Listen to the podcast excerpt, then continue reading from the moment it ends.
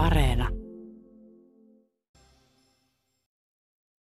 Ja uutisten päättyessä kello on 18.02 ja koska on keskiviikko ja koska tämä on Radio Suomi, niin mehän ollaan luontoasioiden äärellä.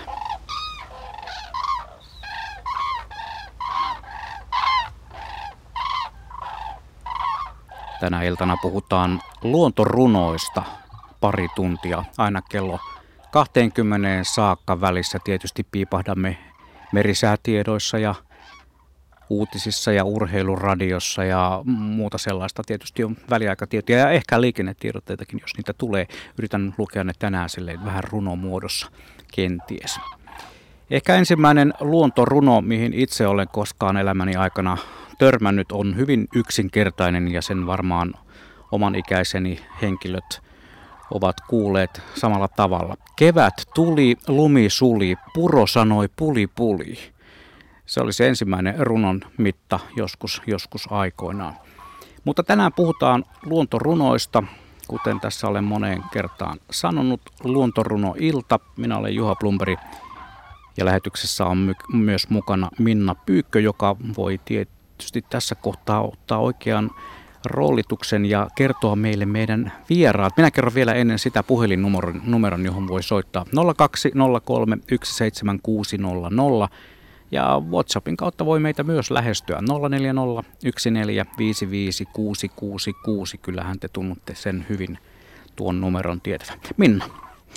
Joo, täällä ollaan ja luontorunoasioissa jatketaan nyt siis Luonto Suomessa tänään. Ja en ole suinkaan paikalla yksi, vaan täällä ovat paikalla kriitikko, Nuorivoimalehden päätoimittaja Vesa Rantama, kulttuuritoimittaja Minna Joenniemi ja sitten luontoharrastaja Luonnonsuojeluliiton viestintäpäällikkö Matti Nieminen. Ja miten kun Juha Plumberi aloitti tuossa lapsuuden runoista, luontorunosta, niin tota, tuleeko teille mieleen, että minkälaiset runot on ollut lapsena? Luontorunot on ollut jotenkin tärkeitä. Vesa? Mulla ehkä tuo oli 80-luvulla kasvaneena, niin tuossa esiintyi Batman tuossa runossa silloin, kun tota, mä kuulin sen ensimmäisen kerran. Se oli varmaan ensimmäistä joukosta se Rapakosta esiin tuli Batman. Niin, että se oli vähän viritetty versio Kyllä, tästä. joo.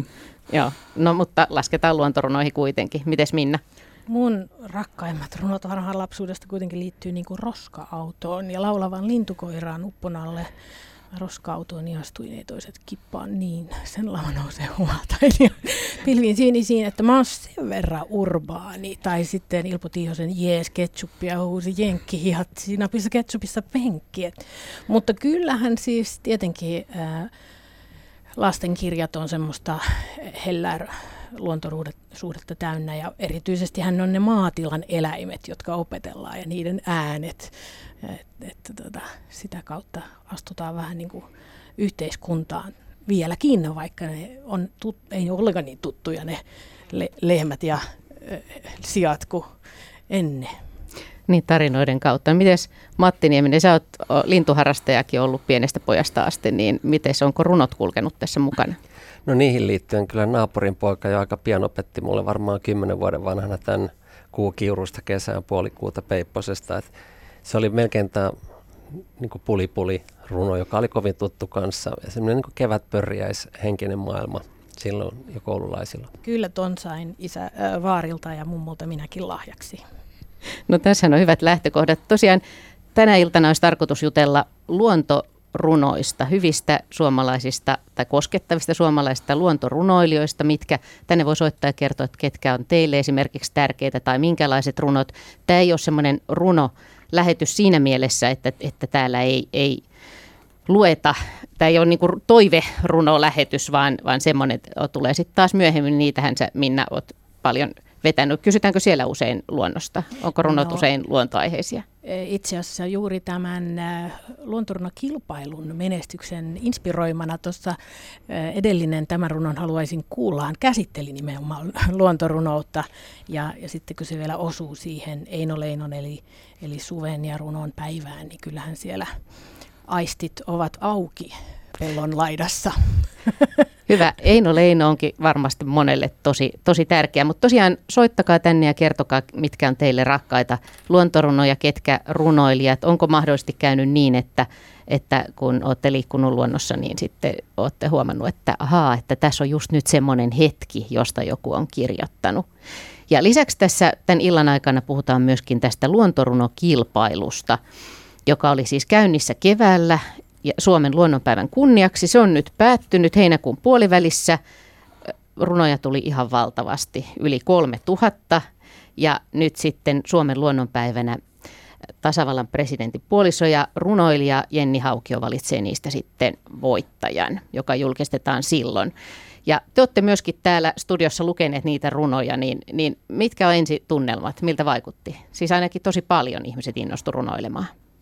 No, mä oon kiitollinen siitä, että, että äh, lukuurakassa äm, ensin aloitin sitä niin ennen lomia äh, ja, ja rupesin, vähän hyperventiloimaan, koska se, se äh, luontosuhde ei ollut vielä itselläni niin kohdallaan kuin sitten loman jälkeen, jolloin olin ollut aika lähellä veden pintaa ja, ja kuunnellut teltasta tuota, äh, joutsenien torvisoittoa ja eh, haukia tarkkailut, niin sitten kun tulin lomalta, niin, niin se olikin aivan upea lomalta paluu, kun sai niin kuin impata niitä runoja sisäänsä ja samalla luontoa sisäänsä. Ja monihan tuntuikin näissä runoissa eh, nimenomaan jotenkin, um, mm, miten mä sanoisin, niin kuin, hengittävän vähän ekstra happea siis, niin. ja tallentavan sitä, sitä luontokokemusta itsensä sen runon kautta, joka ilme, ilmeni muun muassa siinä, että minä muodossa kirjoitettiin paljon. Se on jotain, mihin mä en ole niin tottunut, kun luen äh, esimerkiksi Ylen Tanssiva karhu runopalkinnon raadissa joka vuosi tämmöisten julkaistujen runokirjojen satoa, niin, niin siellä ei niin ylpeästi siinä laiturin nokassa sanota, että minä, niin, joo. tai minun sukuni ja isäni ja äitini, ja siellä oli tämmöistä. Se oli jännittävää. Ja näitä runoja voi siis tosiaan käydä edelleen lukemassa. Ne löytyvät kaikki sieltä Yle Luonnon nettisivuilta, että siellä voi käydä katselemassa ja löytää itselleen merkittäviä runoja. Mites Vesa Rantama, sä oot runokriitikko myöskin, niin minkälainen fiilis sulle jäi? Sä oot ollut lukemassa näitä esiraadissa näitä runoja. Kyllä vain. Tuota, itse luin niin kuin ensimmäisen satsin tästä niin silleen ennen lomaa kaupungissa just kesäkuun lopussa ja heinäkuun alussa. Ja mulla kävi ehkä vähän samalla tavalla, että se toinen satsi sitten, kun tämä päättyi tota, heinäkuun puolessa välissä tämä kilpailu, niin seurasi sinne lomalle ja tavallaan mökkilaiturille. Ja kyllä se siellä sitten saavutti se lukeminen jotenkin se oikean ympäristön et, nämä on tosi, tosi semmoista eläytyvää tai sellaista lyriikkaa, josta huomaa, että se nimenomaan se oma maisema ja se oma paikka niin kuin on, on, on ihmisille rakas. Ja ehkä näihin mikä ei varmaan alkuperäinen tarkoitus tietenkään ollut, niin päätyi myös semmoinen poikkeusajan taltiointi tai sellainen tu- korona-ajan tunnelma, josta on paljon kirjoitettu ja puhuttu, että se sai ihmiset joukolla palaamaan luontoon tai tavallaan tiettyjen perusarvojen äärelle, niin vaikka me ei valittu tähän niin kuin ihan parhaiden runojen tai ikään kuin 30 listaan, niin mitään suoraan korona-aiheista runoa, niin aika paljon tässä aineistossa se aika näkyy kyllä. No mites Matti? No Minna ja Vesa on lukenut niin kuin koko sen ansiokkaan määrän. Se on siis todella ansiokas, että niin paljon, että jos jotain yli 3000 runoa tuli, niin se on itsessään voimannuttavaa. Ja sitten kun mä oon lukenut niitä jonkun verran, niin se niiden moninaisuus, ja nyt ollaan 2020, kun se meidän luontoruno perinne on sieltä jostain noin sadan vuoden takaa aika vahvana, vahvana sieltä Eino Leino ja kumppanit, niin jotenkin se päivitys tähän hetkeen ja mitä kaikkia ne runot tänä päivänä kantokaa mukanaan, sanoit on koronan, niin se tuli mieleen ehkä semmoisen yleisen ympäristöangstinkin semmoisena ilmentymänä vielä kirkastumana. Et kyllä se oli, makeinta oli kuitenkin huomata, että niin vahvaa semmoista luontosuhdetta löytyy ja niin erilaista sanotusta. Mä koen myös, kun mä oon pitkään ollut luontotoimittajana, niin tai en tiedä oliko se tämä korona ja kaikki, niin mä olin jotenkin liikuttunut tosi monesta. Se oli se oli hienoa lukea pitkin kevättä, kevättä ja, ja tavoittaa semmoisia asioita, mitä ihmiset on sanottanut, joko niin päin, että, että, että mä tunnistan tämän ihan saman hetken, että mäkin olen kokenut tämän, tai sitten niin päin, että, että kun sitten luonnos liikkuu, niin ai jaa, että tästä, tämän voi ajatella näinkin päin, että tästäkin joku vaikka kuusen vaaleanvihreät kynnet tai jotain Joo. tämmöistä. Siis semmoisia ajatuksia pilvistä, jotka on vuorina siellä metsän takana. Niin, että ai niin, että tämä voi ajatella tuolla laillakin. Tai tuoksuvat, äm, mikä mesiangervot, jotka, no niitä varmaan Joo. tulee tässä illan mittaan. Mutta et mä jotenkin huomasin, että, että mun mielestä se oli tosi liikuttavaa. Että luonto on näin tärkeä. Mutta me jatketaan tosiaan tätä, tätä luontoruno-iltaa Miten siis, onko yleensä vaikeaa ja odotellaan, tänne voi meille soittaa ja lähettää sähköposteja ja jutella tosiaan tärkeistä runoilijoista ja sitten tietenkin myöskin näistä luontorunoista, mikäli olette näitä lukenut, mitä sieltä, sieltä Yle Luonnon nettisivuilta löytyy. Tai jos itse, itse kirjoitatte runoja, niitä ei tässä varmaan kannata eikä ole aikaa sillä lailla lukea, mutta että minkälaiset ajatukset, minkälaiset runot tuntuu tärkeiltä ja ja minkälaiset asiat on niin kuin runon arvosia. Entäs jos sitä, sitä miettii, niin, niin voiko sitä jotenkin erotella luontorunoa ja tavallista runoa? Että minkälainen on hyvä luontoruno teidän mielestä? Tälle aloitetaan, aloitetaan aika, aika laajasta aiheesta. No, jos niin kuin historiallisesti ajattelee nimenomaan suomalaisessa lyriikassa, niin en usko, että kukaan erityisesti kutsui vaikka tämä Eino Leinoa tai, tai tuota, mm, Otto Mannista tai näitä hänen aika, näitä aikalaisia niin luontorunoilijoiksi, että se luonto on tavallaan ollut niin kuin itsestään selvä osa sitä runouden aihepiiriä ja se tulee ehkä jostain semmoista antiikin pastoraaliperinteestä ja semmoisesta, että se on nähty niin kuin, niin kuin nimenomaan arvokkaana kuvaamisen kohteena. Ja semmoinen tietty luontoidylli on nähty niin kuin tavoittelemisen arvoisena runoudessa – ja sitten ehkä vasta 70-luvulla on syntynyt tämmöinen keskustelu niin kuin luontolyriikasta ja sitä puhuttiin luonnonrunoudesta ehkä silloin. Ja ehkä Risto Rasa voi olla niin kuin kaikkein tunnetuin sen edustaja, tämmöisen niin kuin pelkistetyn havainnon, luontohavainnon kirjaaja. Niin, että onhan meillä ollut tämmöinen äh, isänmaan synnyttäminen sanoin myös ja se, sen kunnioittaminen sanoin se, se just tämä sadan vuoden takainen traditio varmasti liittyy samaan, mihin myös taidemaalarit on panostaneet. Mm. Ja, ja silloinhan siellä on ollut myös sellainen vähän niin kuin säilyttävä tarkoituskin aikoinaan, kun kansallismaisemaa käsite niin kuin esiteltiin. Ja, mutta sitten toisaalta luonnossahan on runouden kannalta moniaistisuutta. Ja, ja tuota, jos kysytään, että mikä on hyvä luontoruno, niin, niin kyllä se mä aina ajattelen niin, että, että se saa tuoksua tai haista, se saa, siinä saa olla ääniä, siinä on, siinä on jotain kosketeltavaa tunnetta, että, että se puhuttelee, niin kuin, ja se, jos parhaimmillaan se vielä maistuukin. Eli, eli siinä olisi niin kuin semmoista moniaistisuutta, niin, niin se on kyllä yksi asia, joka puhuttelee minua. Ja, ja tota, äm, kun noita tanssiva karhu runoteoksia luin nyt tänäkin vuonna, niin, niin sieltä voisin sanoa niistä meidän kuudesta finaalista vaikka Auli Särkiön Vedenpeiton tai Jouni Teittisen Sydäntaskun, joissa kummassakin on, on, on kyllä hurjat määrät happea. Jo, jo pelkkä Auli Särkiön teoksen nimi Vedenpeitto, niin, niin siinähän se on. Ää, siinä sulautuu jo johonkin ää, ja on jo liike ja on jo paino ja, ja on jo, voisi olla jopa makuja ja haju ja kaikki tässä yhdessäkin nimessä jo. Että kyllä, kyllä semmoiset on meikäläisen vaatimukset. Mites Matti, meillä on itse asiassa ensimmäinen soittaja, mutta Matin näkemys vielä, minkälainen on hyvä luontoruno? No ihmisethän niitä runoja kirjoittaa, että kyllä se ihminen aina on siinä. Olisi sitten kirjoittanut sen minä muodossa tai ikään kuin tarkkaillen. Et, ja, ja mua kiinnostaa niiden sanojen tai niiden havaintojen tai se olemisen suhde niin kuin siihen, siihen luontoon. Että moni niin kuin käyttää metaforia tai jotenkin yhtyy niihin, niihin säihin tai vuoden aikoihin se, sen oman kokemuksen. Ja hyvä luontoruno saa mulle kyyneleet silmiin. Niin yksinkertaisesti se on. Se on aika hyvä kriteeri mm. sekin. Mutta jatketaan tästä ja puhutaan myöhemmin siitäkin, että, että pitää, kuinka paljon esimerkiksi luontoa pitää tuntea, jotta, jotta luontoruno välittyy. Mutta meillä on Sirkku Tampereelta nyt siellä linjan päässä. Iltaa. Ilta. Joo, ja minkälainen, minkälainen on, on ajatus, tai millä ajatuksella lähdit soittamaan? Mitäpäs tuohon Matin puheeseen on enää lisättävää, kun tuli tätä, siis heti innostuin, kun kuulin, että on luontoruno-ilta.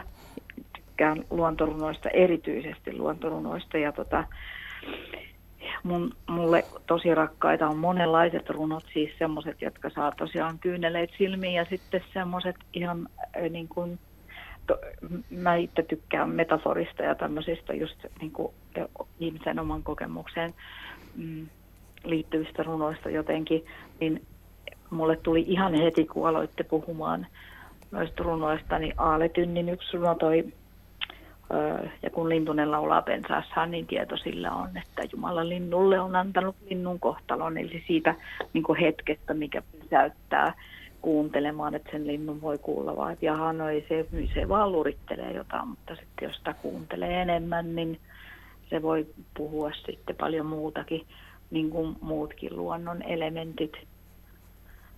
Ja sitten luonnossa on tietysti monenlaista havainnoitavaa, on, on on hauskaa ja on, on semmoista syvältä koskettavaa ja surullista ja ilosta ja ne on, ne on kaikki mulle niin kuin tosi rakkaita. Että kesäpäivä Kangasalla, niin en pysty itkemättä tänä päivänäkään laulamaan. Matti täällä näyttää, että hyvä, hyvä, sama, sama heimoa ollaan. Joo, se, on luontorunot ja varsinkin itse tosiaan niin puut ja linnut mulle tosi läheisiä, niin ne on semmoisia erityisiä mitkä no. mua koskettaa, se vihreys ja rauha ja äänet ja tuoksut ja kaikki se. Ja just niin, että se luo, niin kuin tuntuu sinussa itsessäsi jollain, jollain aistitasolla. Niin, mitä Minnakin toi tässä esiin. Yeah. Niin kulkeeko sulla mukana sitten ikään kuin nämä, nämä ajatukset tai mietelmät, joita runoilijat on, on kirjoittanut aikanaan, kun liikut, liikut luonnossa? Kyllä ne kulkee välillä ja itsekin kirjoittelen paljon, mutta sitä, se on niin, joo, kyllä ne kulkee, että kyllä, kyllä tulee aina joku runo mieleen aika useinkin tuolla, runo, tuolla luonnossa sit kun kulkee, niin syksyä ei voi ajatella ilman Ristorasan omena tou, toukkaa, joka tiskaa. Ja, ja tota, tai tai tota, sitten taas joku Lauri Pohjanpää, joka on kirjoittanut ihan mahtavia allegorioita siitä, että maakkojen kokouksia ja, ja tota, suuri kongressi, jossa, jossa tota, sitten Haukka söi pääsirkun päivällisekseen, kun oli päätetty, että nyt tulee rauha ja veljeys. Täällä nyökkäillään nämä on tuttuja ihan selvästi täällä meidän asiantuntijoille Joo. myöskin nämä ajatukset. Mulla on sellainen vinkki, äh, kun sanoit, että kulkee runot mukana samoillessa, niin, niin oma iki, ikuisesti muistamani tilanne oli, että, että menin ystävien luo, ystävien luo Karjalohjalle. He oli arboreettumilla ja, ja sitten mä en oikein ole tiennytkään, että he oli järjestäneet runon ja suvenpäivän kunniaksi semmoisen yleisötapahtuman, jossa tuota, kansaa tuli paikalle ja meillä oli tämmöinen yksinkertainen ohjelmanumero, eli mentiin pienissä ryhmissä pitkin sitä arboreettumia, oli runokirja kussakin jonossa mukana ja, ja se, se, jolle tuli semmoinen olo, että, että nyt tuo kivi, tuo puu, tuo, tuo paikka tarvitsee runon, niin sanoi hep, pysähdyimme kaikki. Ja sitten osallistujat sai ehdottaa sivunumeroa, sivu avattiin, luettiin runoja, aina oli osuma. Aina oli joku niin tämmöinen yksi plus yksi oli kolme. Ja sen jälkeen mä oon itse asiassa tehnyt aika paljon taidenäyttelyissä tämmöistä, niin yksi plus yksi on kolme törmäytystä, mutta luonnossa se on myös erityisen Joo. hauskaa. Toi oli ihan hyvä vinkki kyllä. Millä nimellä tuota, tuota metodia voi kutsua, jos sen haluaa? plus yksi on kolme. Runotörmäytys. Luontorunotörmäytys nyt. Mm. Okei, okay, tätä kokeilemaan sitten. Ilman muuta, mutta että tosiaan niin ihan, ihana kun tuottaa tämmöisen luontorunoillan. Mutta jos sun pitäisi nyt sulle kaikkein rakkaimpia runoilijoita, luontorunoilijoita sanoa, niin oliko ne jo tässä? Risto Rasa ja Aale Tynniä. Ei semmoista niin sit miettiä, että, niin. että nyt jäi puuttumaan jotain. Joo, siis aina jää puuttumaan mitään, koska se on niin valtava joku Carlos Arkian ensilumi tai hui, on niin huike, huikeita kuvia, mitä en pysty sanoa yhtä, joka on, mutta tämä runo on tosi, toi minkä mainitsinkin, toi Halletynnin, niin se on mulle tosi läheinen, kun, kun itse ajattelen, että linnut on semmoisia viestinviejiä hmm. ja tuojia. Että se, se on niin kuin sillä tullut läheiseksi runoksi. Joo. Kiitos, kiitos paljon soitosta ja näistä, näistä hienoista ajatuksista. Kiitos itsellenne. Joo. Mites äsken mä jäin miettimään jo sitä, että pitääkö siis, jos luontorunoja, jos joku runoilija on esimerkiksi hyvin perehtynyt luontoon ja sinne ikään kuin laittaa niitä, niitä vinkkejä, vivahteita, kertoo asioista, jotka sä, luontoa tunteva ihminen voi sieltä lukea, niin, niin entä jos ei yhtään liiku luonnossa, niin, niin voiko semmoinen runo sitten avautua? Tai jos joku ulkomaalainen lukee Suomen ää, tuhansista järvistä ja merenrannoista ja ikimetsistä ja soista, niin, niin voiko, se, voiko niitä ymmärtää? Kyllähän siis ihan Suomen sisällä tulee mieleen Miikkael Niemen Vittulaniängässä sellainen tilanne, jossa, jossa hän kuvaa sitä, että kun heille on koulukirjoissa opetettu, mikä on koivu, ja kun ei se siellä pohjoisessa ole se koivu, niin. tai, tai tota, omenapuu välttämättä ole, puhuttele niin paljon nykyisellään omena kasvaa, mutta ei se aina ole pohjoisessa kasvanut, että kyllä tässä meidän ihan oman maan sisällä on tällaisia tota, tilanteita, jossa kaikki ei avaudu. Mutta alkuperäiseen kysymykseen joku muu va- voi vastata, että voiko runoilija samoilematta osata. Mm. Niin. Öö, mä on, tota, itse olin aikoinani Norjassa vaihto-opiskelijana ja tota, perehdyin myös paikalliseen niin kuin, lyriikkaan jonkin verran siellä yliopistolla ja semmoisessa hyvin kansainvälisessä ryhmässä, että siellä oli tota, paljon esimerkiksi australialaisia ja sitten Yhdysvalloista myös porukkaa ja tota, huomasin itse, että se norjalainen runous tai tämmöinen modernistinen ja uudempi runous, myös vanhempi, niin oli tavallaan siinä mielessä rinnasteista ehkä suomalaiseen, että, että se luonto oli tavallaan ikään kuin joka puolella esillä. Ja se ei ollut mulle mikään niin kuin kummastelun aihe, mutta taas esimerkiksi australialaisille se saattoi olla että monet kommentoi sitä, että, että tämä on tavallaan käsittämätöntä, koska tämä on niin pelkkää vuonoa ja järveä ja puuta ja metsää yeah. tähän lyriikka. Että toki varmaan kaikissa runoperinteissä niin luonnolla on joku rooli, mutta että se ei ole aina niin keskeinen. Hmm. Kyllä mun mielestä runoilija ottaa pienen riskin, jos se alkaa niin kuin pudottelee niin kuin harvinaisia lajien nimiä ja olettaa, että lukijat niin kuin tietää, mitä merkityksiä ne kantaa mukanaan, ne lajit. Jotkut kirjailijat tai runoilijat on siis näin tehnyt ja ne on, on niin hauskojakin runoja. Mä löysin esimerkiksi tämän Ester Ahokaisen Hippiäisen häät, jossa hän luettelee niin varmaan parisenkymmentä lintulajia, jotka tulee häävieraaksi, harvinaisia kirjokerttujakin siellä mukana, ei varmaan sano yhtään mitään. Et kyllä jotenkin musta tuntuu, että vaikka se kaikkein kuuluisin luontorunon runo lielee se ruislinnun laulu korvissa, niin, niin kyllä se on monelle varmaan vieläkin vähän epäselvä, että mikä se ruislintu itse asiassa on. Ja minkälainen se laulu on. Niin, kyllä, niin. että mistä linnusta lauletaan, mutta silti se, se on niin, kuin niin legendaarinen laini, jolla se runo alkaa, että kaikki niin kuin sen tietää. Ja jonkun mielikuvan se synnyttää, tiesit mm. lajia tai et. Se on hauskaa, että ihmiset ehkä tuntee paremmin vaikka ruiskukaan tai tällaisen. Säe saattaa synnyttää mielessä sellaisen tietyn tyyppisen idyllin tai semmoisen kaun, kauniin kuvan. Se ruisrääkän ääni kuitenkin taas on vähän semmoinen raastava kuitenkin todellisuudessa, mihin siinä viitataan. Että et se nocturne ei olekaan niin, kuin niin idylli kuin minä se ehkä esiintyy mielikuvituksessa. Mä oon miettinyt tätä paljon, kun on itsekin lintuharrastaja taustalta, niin että ehkä Eina Leino kuuli sen siellä hiljaa vähän kauempana niin kuin koko ajan levollisesti jatkavan lauluaan, eikä se läheltä rääkynyt sen korvaan niin kuin tärykalvoja rikki.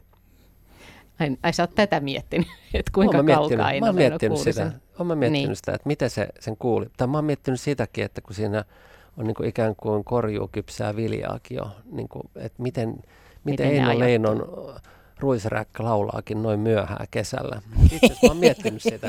Ne laulaa osa ihan pitkälle heinäkuun loppupuolelle. Ru- mm. Runossahan niin kuin ristiriitaisuus ja tämmöiset eri suuntaan vetävät impulssit, niin ei ole negatiivinen asia, vaan siitä niin kuin syntyy tavallaan se merkityskenttä, joten niin kuin Leino, Leino ei varmastikaan kirjoittanut edes mistään niin kuin tietystä täsmällisestä ajankohdasta tai jotenkin pelkkää idylliä, vaan hän niin kuin teki tietoisesti ristiriitasta. Ei, mä, mä en usko tätä lainkaan. Mä, mä oon ihan varma, että se oli ihan autenttinen se fiilis, että silloin ollut, niin, no joo, mä nyt vähän haastan, mutta siis mä iloitsen, jos runoilija irtoaa totuuden kahleista ja tämmöistä reaalimaailmasta, mutta, mutta mä veikkaan, että se, siinä tapauksessa se kuvaus on tietyllä tavalla niin kuin ehyt semmoinen suomalainen luonnonkuvaus.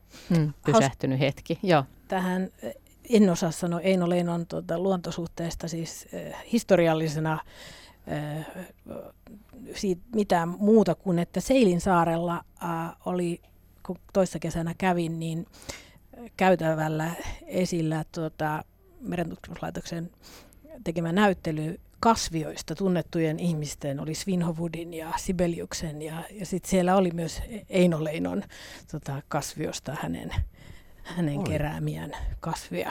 Oliko vanamoita? Ei tainnut siinä nyt olla. Nimenomaan. Mutta miten Matti häiritseekö sua sitten se, kun sä oot, tunnet luontoa hyvin, niin häiritseekö sua se, jos siellä on selvästi ikään kuin virheitä? Kyllä mä, niin kuin sanoin äsken, niin mä oon jäänyt miettimään sitä, että onko siinä niin kuin jotain semmoista... Että onko se tietämättömyyttä vai onko se nimenomaan niin kuin tarkoituksellista? Niin siis mä, mä pidän tuosta niin kuin Vesan ajatuksesta, että siis, että siitä runoilijan vapaus niin kuin ylittää kaikenlaisia rajoja ja kielellisiä traditioita ja ties mitä rajoja. Että se vapaus on niin kuin tosi tärkeä siinä. Mutta kyllä, niin kuin, jotta mä voin samaistua siihen hetkeen ja tunnistaa sen, mistä sä Minna puhuit tuossa aiemmin, niin kyllä, kyllä mun siihen päästäkseni, niin mä toivon, että se se niin kuin kuva ei särjy mun, mun, mun mielessä. Ja. Jatketaan, jatketaan luontorunoaiheesta ja meillä on soittajana Risto Seinäjoelta. Iltaa. Ilta. Joo. Ja minkälaisin niin. ajatuksin? Mulla tuli mieleen, että mä en mitenkään niin kuin runoutta harrasta, mutta sitten luonto on mulla lähellä ja sitten on pienenä oli tämmöinen se nyt on laulusana, mutta runo kumminkin. Tämä, tämä, tämä, tämä Alakis Kiven se, se oravan pesälaulu, missä mm-hmm. niin. makeasti pieni orava, niin tota, aina teki mieli silloin, että aiku pääsisi johonkin oravan peseen nukkumaan. Ja se, se oli semmoisen niin kuin, turvallisen paikan, että sinne ei edes hallin hammas yltänyt. Se, oli, se on semmoinen oikein, että muni tuli pienenä silloin. Joku ihana muisto. Joo. Kertokaapa te luontotieteet, että minkälainen se oravan pesä nyt sitten oikeastaan on? Mm. Onko se niin pehmonen ja ihana? On. Se on, se on just niin kuin Aleksis Kivi kuvaa, että makeasti oravainen makaa sammalla huoneessansa. Se myös kertoo myös sen, että Aleksis Kivi sel- selvästi tunsi luontoa. Ja sitten kun ne säkeet jatkuu, niin se on juuri sellainen, se voi heilua siellä tuulessa ylhäällä. Ja, ja ikään kuin hän olisi niin kuin läheltä nähnyt sen pesän. Ja, ja, niin. ja kuten nyt siellä soittaessasi sanot, niin mäkin tunnistan sen runon suurin vetovoima on varmaan se, että me aletaan itsekin kölliin niin kuin siinä hetkeksi siinä Joo. oravan pesässä ja se on, niin, se on tosi hieno niin, juttu. Se, niin. Tulee niin kuin, mieli mennä johonkin semmoiseen avumajaan. Niitä on itse asiassa tässä korona-aikana niin näitä majoja on ilmestynyt kaupunkiin valtavat määrät, ainakin tänne Helsinkiin. Ne on vähän semmoisia melkein uskonnollinen kultti tuntuisi, kun on semmoisia semmosia, tota, vaikuttavia rakennelmia. Että, että jännittävää, että, että nimenomaan tämä korona-aika on... Mettää kiivistä puuja no, vaikka mitä, mutta ei tässä iässä enää paljon. Silloin pienempänä olisi voinut, ja kyllä sitä tuli tehtyäkin muun luona. Mutta mielikuvituksen siivin ja niin. tämän laul- oravan laulun. Ja toi on aika jännittävä ajatella, että Aleksis Kivi on sen kirjoittanut, niin ei hän ole voinut arvata varmaan, että miten jollekin pienelle pojalle minkälaista turvaa ja lohtua se runo niin kuin myöhemmin tuo ja sen, sen, sen lukeminen. Että se on tuommoinen asia, joka kantaa sitten vielä vuosikymmenien päähän. Niin aika hienoa, hienoa olisi varmaan runoilijalle kokea tämmöinen Hänhän nyt ei saanut sitä koko ei... menestystään koko, kokea laisinkaan. Hän ei saanut ollenkaan, eikä varsinkaan tätäkään tietoa, mutta, mutta runo on hieno. Ja Kiitämme tästä. tarina myöskin, kiitos paljon, paljon soitosta. Miten Juha Plumberi, onko sulla tullut uusia runoajatuksia?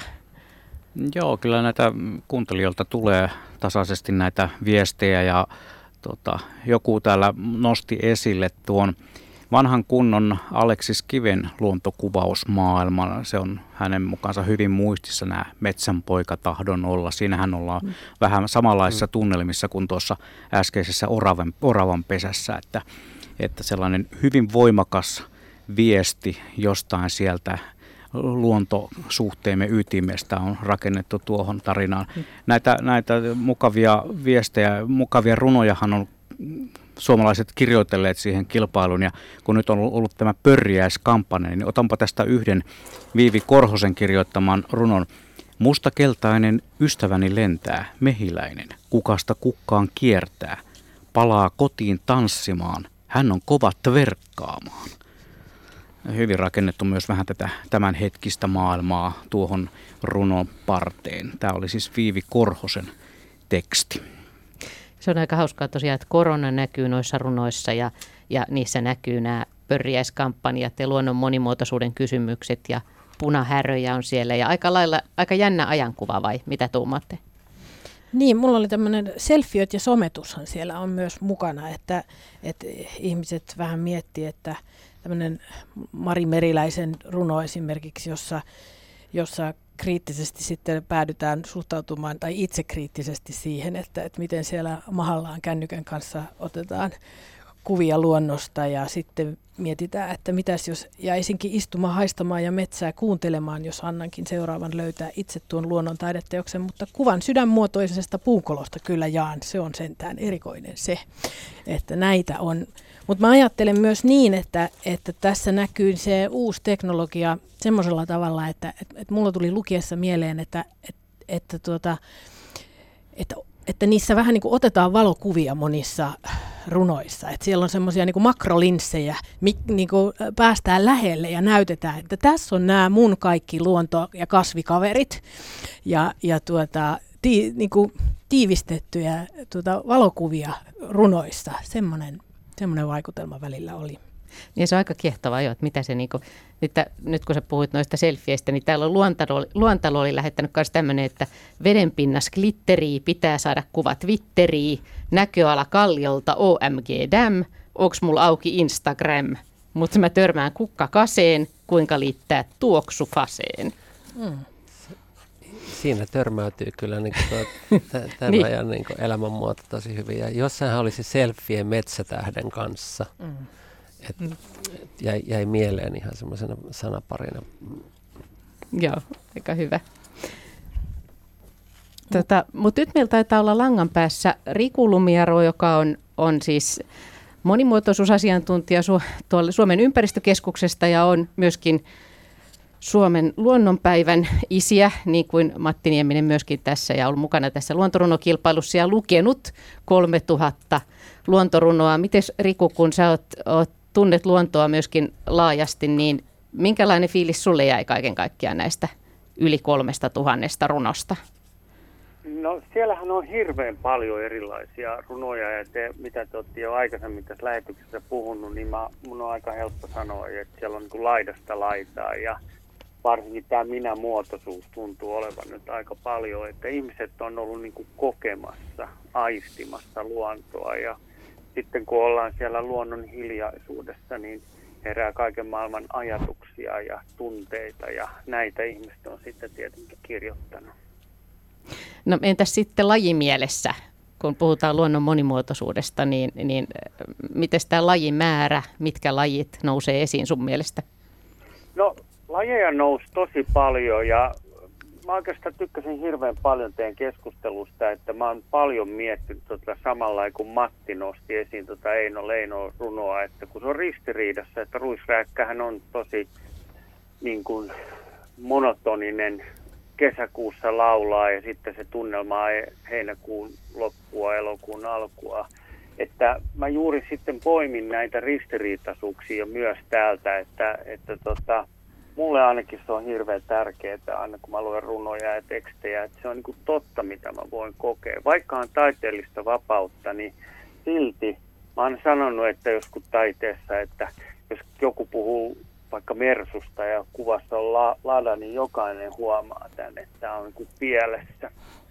Ja aika paljon täällä oli myös tätä, että on pääskyjä ja lintua ja yölintua, kotkaa ja haukkaa, mutta sitten ilokseni siellä on tosi yksityiskohtaisia, että esimerkiksi pullonokka Delfini tuli mainittua siellä, että sehän vieraili tässä Suomessa ja kapustarintaa, mustarastas tietenkin. Sitten siellä on hyvin yksityiskohtaisia niin kuin, li, niin kuin myös Lapin vuokkoa, suopursua, peltosauniota, että kirjoittajat on todellakin tiennyt, mistä ilmiöstä ne kirjoittaa. Mutta voisi sanoa, että tämmöiset niin ollut suosituimpia kuin mänty, ei yllättäen koivu. Sitten, mm. tota, sitten nisäkkäissä niin ei ollut kyllä susi, vaan aika yllättäen jänis tai kettu. Että se mua niin kuin yllätti, että, että tämmöiset lajit sieltä nousee. Ja sitten tietenkin, kun mennään tota pikkuotuksiin, niin sieltähän löytyy punahärö, joka on uhanalainen kovakuoriainen. Tai sitten sieltä löytyy karhunkainen, joka on sellainen pieni alkueläimen tapainen kaltainen. Että kyllä sieltä löytyy kaikkea mahdollista. Niin munkin mielestä oli aika yllättävää aarnikätkää ja, ja tota, mm. niin, tosiaan lantakuoriaisia ja hyttysille. Ja, et, et ei, ei todellakaan vaan näitä ihan niin kuin tavallisimpia, mitä ajattelisi. Ei, ei todellakaan. Ja, ja sitten se oli myös ilahduttavaa, että siellä niin kuin puhuttiin myös erilaisista ilmiöistä, että metsä, meri, tunturit, niissä olevat luonnonilmiöt, esimerkiksi ukkonen, myrskyt, revontulet, ne oli kauhean monessa runossa, että on koettu suuri hetki, joka on jäänyt sinne verkkokalvolle ja siitä on haluttu. Sitten tietenkin yllättäen oli myös tämmöisiä kummallisia, kuten kemioista oli muutama runo. Ja sitten tietenkin näitä kantaottavia runoja, luonto kostaa, ihminen tuhoaa kaiken. Sitten oli tämmöisiä kuin radioaktiivisuus, hiilijalanjälki ja jopa natura. Kaikkea mahdollista siinä mahtuu. Ja näissä oli myös mukana sitä, että isovanhemmat oli huolissaan siitä, että onko lapsille niitä samoja luontoelämyksiä tarjolla kuin minkä he on saaneet tallentaa sielunsa. Mä muuten mietin, tota, kun mä luin näitä runoja, että, aika, että oli niin kuin lapset ja isovanhemmat monessa. Että niin kuin se lapsen kokemus ja sitten niin kuin vanhan ihmisen kokemus. Tuliko teille sama olo, että niin kuin ikään kuin siitä väliltä ei niin paljon? No. Siis ton mä tunnistin ainakin, mulla jäi mieleen joku semmoinen runo, missä oltiin mummon kanssa Marjassa ja siellä mulla hivenen jo tirahti. Se oli tämä kiusaamisruno, jossa lapsi vähitellen sai sanottua, että häntä kiusataan ja mummo lopetti, lopetti Marja himonsa ja tuli tä- järkiinsä ja tajusi, että nyt on syy kuunnella sitä lasta. Se oli, se oli aika koskettava. Mutta tästä monimuotoisuudesta mulla tuli välillä mieleen kyllä, että, että liekö kirjoittaneet tie, tienneet, että just nyt tehdään tähän asiantuntijoiden kutsumana tätä luontorunokilpailua, että, että sieltä ehkä vähän haluttiin puhutella teitä lukijoita, luontoosaajia, et, ja, ja jotenkin välillä aina ihastuttavalla ja, ja tyypillisellä suomalaisella tavalla, niin sieltä tuli esiin tämmöinen viisastelevuus ehkä. että semmoinen no. vähän hu- huumorikin, että saadaan luikautettua sinne sitten joku erikoisempi laji. Ähm, just, niin. että teille spesiaalilukijoille jotain ja me he, mietittävää. Me heti olemme, että niin. hienoa.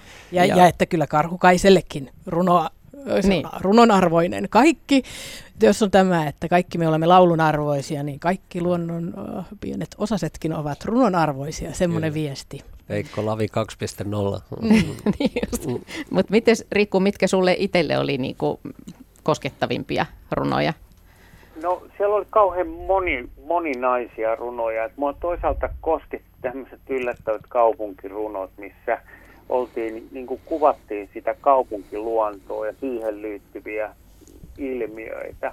Sitten se saamiksi kirjoitettu runo, tietenkin mä luin sen suomennoksen, niin siinä oli semmoisia jänniä havaintoja siitä, että kun esimerkiksi kun itse on suurpetoasiantuntija, niin seurannut mitä ahma puuhaa, niin siinä oli niin kuin kauhean tarkasti kuvattu se, että se nostaa kääntelee kiviä ja että mitä sieltä löytyykin. Että siellä oli tämmöiset runot, missä oli niinku semmoisia niinku ilmiöitä, tai sitten oli töyhtötiaista kirjoitettu runo, mutta ei ollut kerrottu, että se on töyhtötiainen, että se siinä lu- lukemisessa havai, ai tämä on töyhtötiainen, kun se kuvailee sen niin hienosti ja tuo jonkun ajatuksen siihen.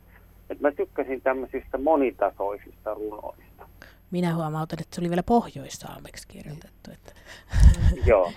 Joo, ja Siellä siihen, oli, ää, olisiko ollut viisi ruotsinkielistä ja kaksi englanninkielistä lisäksi. saako sanoa ihan, Saa. kun Minnakin sanoi, niin Minä. se Pohjoissaame, niin mua, muakin niin kuin, se jäi kiinnostaa. Mä oikein katsoin, että moniksi sitä puhuu. Että sitä puhuu 20 000 ihmistä tässä maailmassa.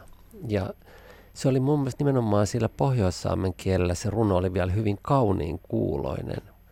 Ja onneksi siinä oli niin tämä suomennos siinä, siinä mukana. Mutta tuli sellainen olo, että voi vitsi, että siellä on hieno kaunis runokieli ja meistä hyvin harvasta ymmärtää. Mm, Onneksi tämä pohjoissaamen kielistä runoutta on jonkin verran käännetty suomeksi, että se on jo tällainen kuin Pedar Jalvi, joka on valmistunut Jyväskylän opettajaseminaarista vuonna 1915, niin, niin häneltä löytyy kauniita joitakin runoja, jotka on käännetty suomeksi ja yllättävän modernia jo silloin niin kuin sata vuotta sitten, että tämä saamenkielinen runous on ollut jotenkin modernimpaa tai jotenkin enemmän tavallaan ajassa kiinni jollain tavalla, oudolla tavalla mun mielestä kuin suomenkielinen. Et se, ja sieltä löytyy semmoinen, niin jos katsoo jotain nykyrunoilijoita, niin kuin Niilas Holberg on tämmöinen saamenkielinen nykyrunoilija, niin löytyy sellaista tiettyä erityistä luontosuhdetta tai herkkyyttä sille maaperälle ja sen muutoksille. Mä olin kanssa iloinen, että tässä oli ainakin yksi tämä saamenkielinen runo, joka saatiin valittua jatkoon, niin tässä aineistossa mukana. Niin tosiaan esiraati valitsi 30 runoa, jotka sitten toimitettiin Jenni Haukkiolle, joka nyt perehtyy niihin ja, ja nämä 30 julkaistaan varmaan jossakin vaiheessa sitten, sitten myöskin erikseen niitä pääsee näkemään, mutta kaikki runot löytyvät sieltä Yle Luonnon sivuilta. Tuosta kun puhuttiin näistä vanhoista ja lapsista, niin, niin jostain syystä mua esimerkiksi liikutti, kun Harri Huttunen kirjoitti aamusumusta kolmevuotiaasta pikkusiskosta, jonka kanssa hän on yöpaida, yöpaidassa liikkeellä ja, ja sitten se runo loppuu, että ja ne lähtee aamulla sinne sumuun ja, ja soutelemaan ja mitä kaikkea. Niin kaikesta, mitä olen kokenut, muistan aina tuon aamun. Muistan, kuinka rakastin nauravaa pikkusiskoa, niin varpaat jäässä märässä yöpuvussa. Niin siitä saa semmoisen sen kesäaamun tunnelma ja sen kolmenvuotiaan. Ja, niin. Mutta samalla kun aivan iloitsee tuosta sen kauniin luonnon löytymisestä, mutta niin kuin Rikukin sanoi, siellä oli niin kuin se urbaani puoli oli tullut mukaan. Ja ei, ei no Leinon runoissa ole niin kuin hirveästi. Sitikaneja. Niin, Eikä sitikaneja. Valkoposkihanhille oli yksi runo, jossa liikututtiin Niin. sen äärellä, että, että yksi pienokainen oli jäänyt auton alle. Joo, mutta se on musta hienoa, jos ihmiset runoilee tänä päivänä niin kuin siitä omasta elinympäristöstään. Että se on, niin kuin riittää runoon. Että se olisi Mm. niin kuin masentavaa, että pitäisi mennä aina jonnekin kaukaiseen hienoon paikkaan voidakseen kokea jotain hienoa. Että kunpa ihmiset löytäisivätkin ne sanat ja ehkä sanat, jotka merkitsee toisillekin vielä. Tuo oli totta jo, minkä Riku nosti esiin. Ja mehän tässä puhuttiin ennen lähetyksen alkua, että esimerkiksi mustarastasrunoja oli tosi paljon. Mm. Että se on varmasti muutos siihen, mitä on aikaisemmin ollut. Mä laskin tässä tästä aineistosta vähän näitä yleisimpiä lintuja ja niiden mai- mainintojen mukaan, niin tosiaan mustarastalla oli joku reilu 80 mainintaa tässä koko aineistossa. Ja se on, se on hämmentävän yleistä vielä, ainakin kymmenisen kertaa puhuttiin myös mustarastaan huilusta, että näillä on tiettyjä vaku- vakiintuneita instrumentteja, joita ihmiset niinku yhdistää mm, eri lintuihin. Sitten taas joutsenten ja myös kurkien yhteydessä puhutaan torvista ja etenkin joutsenten kohdalla myös trumpetista. Tuota, aika, aika yleisesti. Ne on tietysti laulujoutsenia silloin, koska kyhmyjoutsen ei juuri ääntele. Mut Niin kuin tämä tota, kansallislintu on silloin kyseessä. Mä laitoin ohjelma alkuun kurjat, kun mä ajattelin, että kurki oli mun mielestä jotenkin ihan, niitä runoja oli tosi paljon, mutta, mutta sitten kun sä katsoit niitä tilastoja, niin, niin kurki ei ollutkaan yleisin lintu. Kurkea oli hiukkasen haastavampi sen taivutusmuotojen kurki kurjen tota, tällaisten takia hakea, mutta mä sain sille jotain reilu sata mainintaa kuitenkin. Joutsen pääsi lähemmäs 200 tässä, mutta se on niin klassinen tuota, Runeberilla ja Otto Mannisella ja tosi monella muulla niin kuin runoilijalla esiintynyt ja tavallaan se kansallislintuasema ehkä selittää sen. Ja myös se, että Loutsen on nykyään aika yleinen, että ihmisillä alkaa, tässä on tämä oma kotipiha tuota, tuota, aika keskeisessä roolissa näissä runoissa, mikä varmaan selittää senkin, että susi on harvinaisempi kuin kettu, niin kuin Riku mainitsi. Ja Mutta niin, niin poispäin. laskenut niitä ahmojakin sieltä, ja A- niitähän oli aika paljon. ahmo, ahmoja oli siis, joo, se, se on yllättävää, että niitä on joku parisenkymmentä tässä aineistossa. Mä kyllä iloitsen lajirunsaudesta myös runoudessa, mm. ehdottomasti. Vaikka... Mutta tuossa ollaan olennaisen äärellä se, että, että se on niitä, tota, että se on, joutsen on yleisempi, mutta se on aina vähän niin kuin ihme hmm. kuitenkin saapuessaan. Ja. Se on valkoinen mötikkä, val, val, valtava olento suhteessa mit, niin kuin mittakaavaan, maailman mittakaavaan. Ja sitten näissä niin kuin runoissahan monissa haettiin sitä luonnon kautta sitä ma- maailman mittakaavaa ja omaa paikkaa.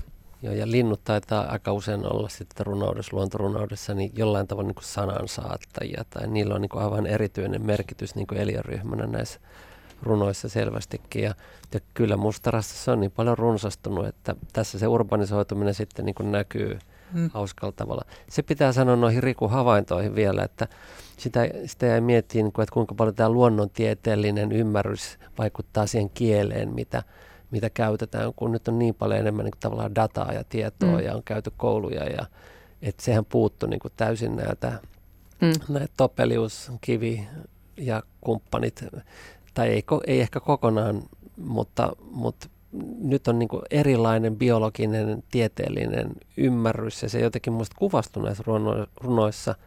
Ja siitä iloitsin, että semmoista nyt mitään edes hyttysvihaa tai semmoista niin kuin hirveästi tullut vastaan. että siis oltiin koko ajan luonnon puolella. Niin siellä oli yksi kirjoitti, että hän meni vähän liian nopeasti, niin hyttystä ei ehtinyt hänen mukaansa, kun hän kulki siellä luonnossa. Että anteeksi vain. Meillä kohta tulee tulee merisää, mutta toi, toi mitä Minna sanoi tuossa, niin on tietenkin myöskin, myöskin totta, että joskushan se voi myöskin ikään kuin se luonnontieto olla semmoinen, joka vähän, että, että sen taakse mennään jotenkin, tai että, että se te, tekee vähän semmoisen niin teoreettiseksi sen, Knoppailua sen knoppailuksi. Mm. Niin. Mutta miten Riku, tuliko jotain yllättävää sulle, kun, kun näitä, näihin runoihin olet perehtynyt? Joo, mä itse asiassa kaivoin sen tässä, kun kuuntelin teidän keskustelua. Se oli kaksi runoa Lupiinista. Ja toinen oli varsin veikas. Se oli Lupiinin liukas laulu, komea kielletty kiusaus, violetin vaaran välähdys, uusiutuva uljas uhka. Että siis käsiteltiin tätä vieraslajiteemaa. Niin, aika, aika avaranmielisesti oltiin monella saralla. Nyt meillä tulee tähän kohtaan merisää, mutta sitten jatketaan luontorunojen parissa ihan hetken kuluttua. Näinhän me toimitaan ja lähetykseen voi osallistua soittamalla 0203 17600 puhelinnumero, mutta nyt kello todellakin on 18.50.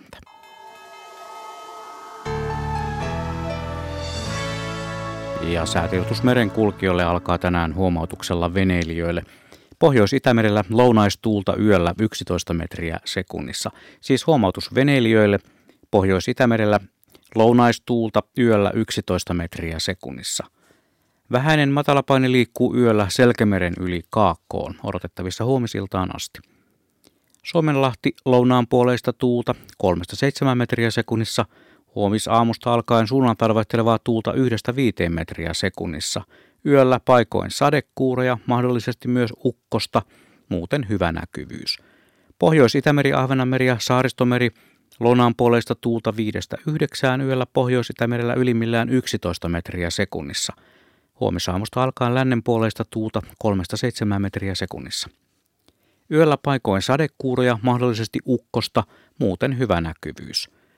Pohjanlahdella etelän ja lounaan välistä tuulta 4-8 yöstä alkaen suunnanpäin vaihtelevaa tuulta 2-6 metriä sekunnissa. Paikoin sadekuuroja, mahdollisesti ukkosta, muuten hyvä näkyvyys ja Saimaalla on luvassa suunnaltaan vaihtelevaa tuuta yhdestä viiteen metriä sekunnissa ja enimmäkseen hyvä näkyvyys. Odotettavissa torstai-illasta perjantai-iltaan Suomenlahti, Pohjois-Itämeri, Ahvenanmeri, Saaristomeri ja Selkämeri, etelän ja lännen välistä tuulta alle, 14, alle 10 metriä sekunnissa. Merenkurkku ja Perämeri, etelän ja lännen välistä tuulta, yöllä alle 10, päivällä alle 14 metriä sekunnissa. Säätiedot rannikkoasemilta kello 18 Haapasaaressa lämpöasteita 16, länsituulta 5 metriä sekunnissa, pilvistä ja 50 kilometriä näkyvyyttä. Kotka Rankki 16, Lounas 3, pilvistä 43 kilometriä, Orengrund 17, Lounas 3, pilvistä yli 20. Emäsalo 17, Lounas 6, Kalbodagrund 16, Lounas 4, Itä-Toukki 17, Lounas 5. Harmaja 17, Lounas 6, pilvistä 46 kilometriä näkyvyyttä, Mäkiluoto 17, Etelä-Lounas 4. Bokashar lämpötila 17 astetta, tuulitiedot puuttuvat pilvistä ja 50 kilometriä näkyvyyttä. Jussarö 19, Etelä-Lounas 6, melkein selkeää 50, Hankotulinimi 19, Lounas 5. Russarö 19, Länsi-Lounas 6, Venö 19, Lounas 6, Uuttyössä lämpöasteita 20, etelä-lounaasta tuulta 7 metriä sekunnissa, melkein pilvistä ja 47 kilometriä näkyvyyttä. Bookshire 18, etelä-lounas 10, Vilsanti selkeää. Gotska Sandöön 19, lounas 4, melkein pilvistä 50, Rajakari 19, lounas 6. Fagerholm 18, etelä 6, Kumlinge 19, etelä 5, pilvistä 50, Nyhamn 18, Etelä-Lounas 11, Selkeää 41. Märket 19, Etelä-Kaakko 8, Isokari 16, Etelä-Kaakko 6, Vesikuuroja 31. Kylmä pihlaja 16, Etelä 5, heikkoa vesisadetta 42, Tahkoluoto 18, Etelä 3, pilvistä 47. Selgrund, lämpötila 17 astetta, itäkaakosta tuulta 2 metriä sekunnissa, pilvistä ja 50 kilometriä näkyvyyttä. Bredskäret 15, Itä Kaakko 4, Strömmingsboden 16, Kaakko 6, Valassaaret 18, Etelä 5. Kallan 15, Kaakko 4, Tankkar 15, Kaakko 2, Pilvistä 50. Ulkokalla 15, Etelä-Lounas 4, Nahkiainen 15, Länsi 6, Raahe 17, Länsi-Lounas 4, 44 kilometriä näkyvyyttä, Oulun Vihreäsaari 17, Länsiluode 3, näkyvyyttä 50 kilometriä. Marjaniemi 16, Länsi-Lounas 3, pilvistä 50, Kemi 1 16, Lounas 7 ja ajoksessa lämpöasteita 17, lounaasta puhaltavan tuulen nopeus 6 metriä sekunnissa, pilvistä ja 50 kilometriä näkyvyyttä. Meriveden korkeudet kello 18, Kemi plus 1 cm, Oulu plus 2, Raahe plus 1, Pietarsaari miinus 1, Vaasa miinus 3, Kaskinen ja Mäntyluoto miinus 2 cm, Rauma miinus 1, Turku 0, Föglö miinus 1, samoin Hanko miinus 1, Helsinki miinus 4 ja Hamina miinus 2 senttimetriä. Ja alkon korkeus tänään kello 18 Pohjois-Itämerellä mitattuna 0,4 metriä. Kello nollissa viisi minuuttia vaille 19 keskiviikkoilta sujuu luontorunojen maailmassa.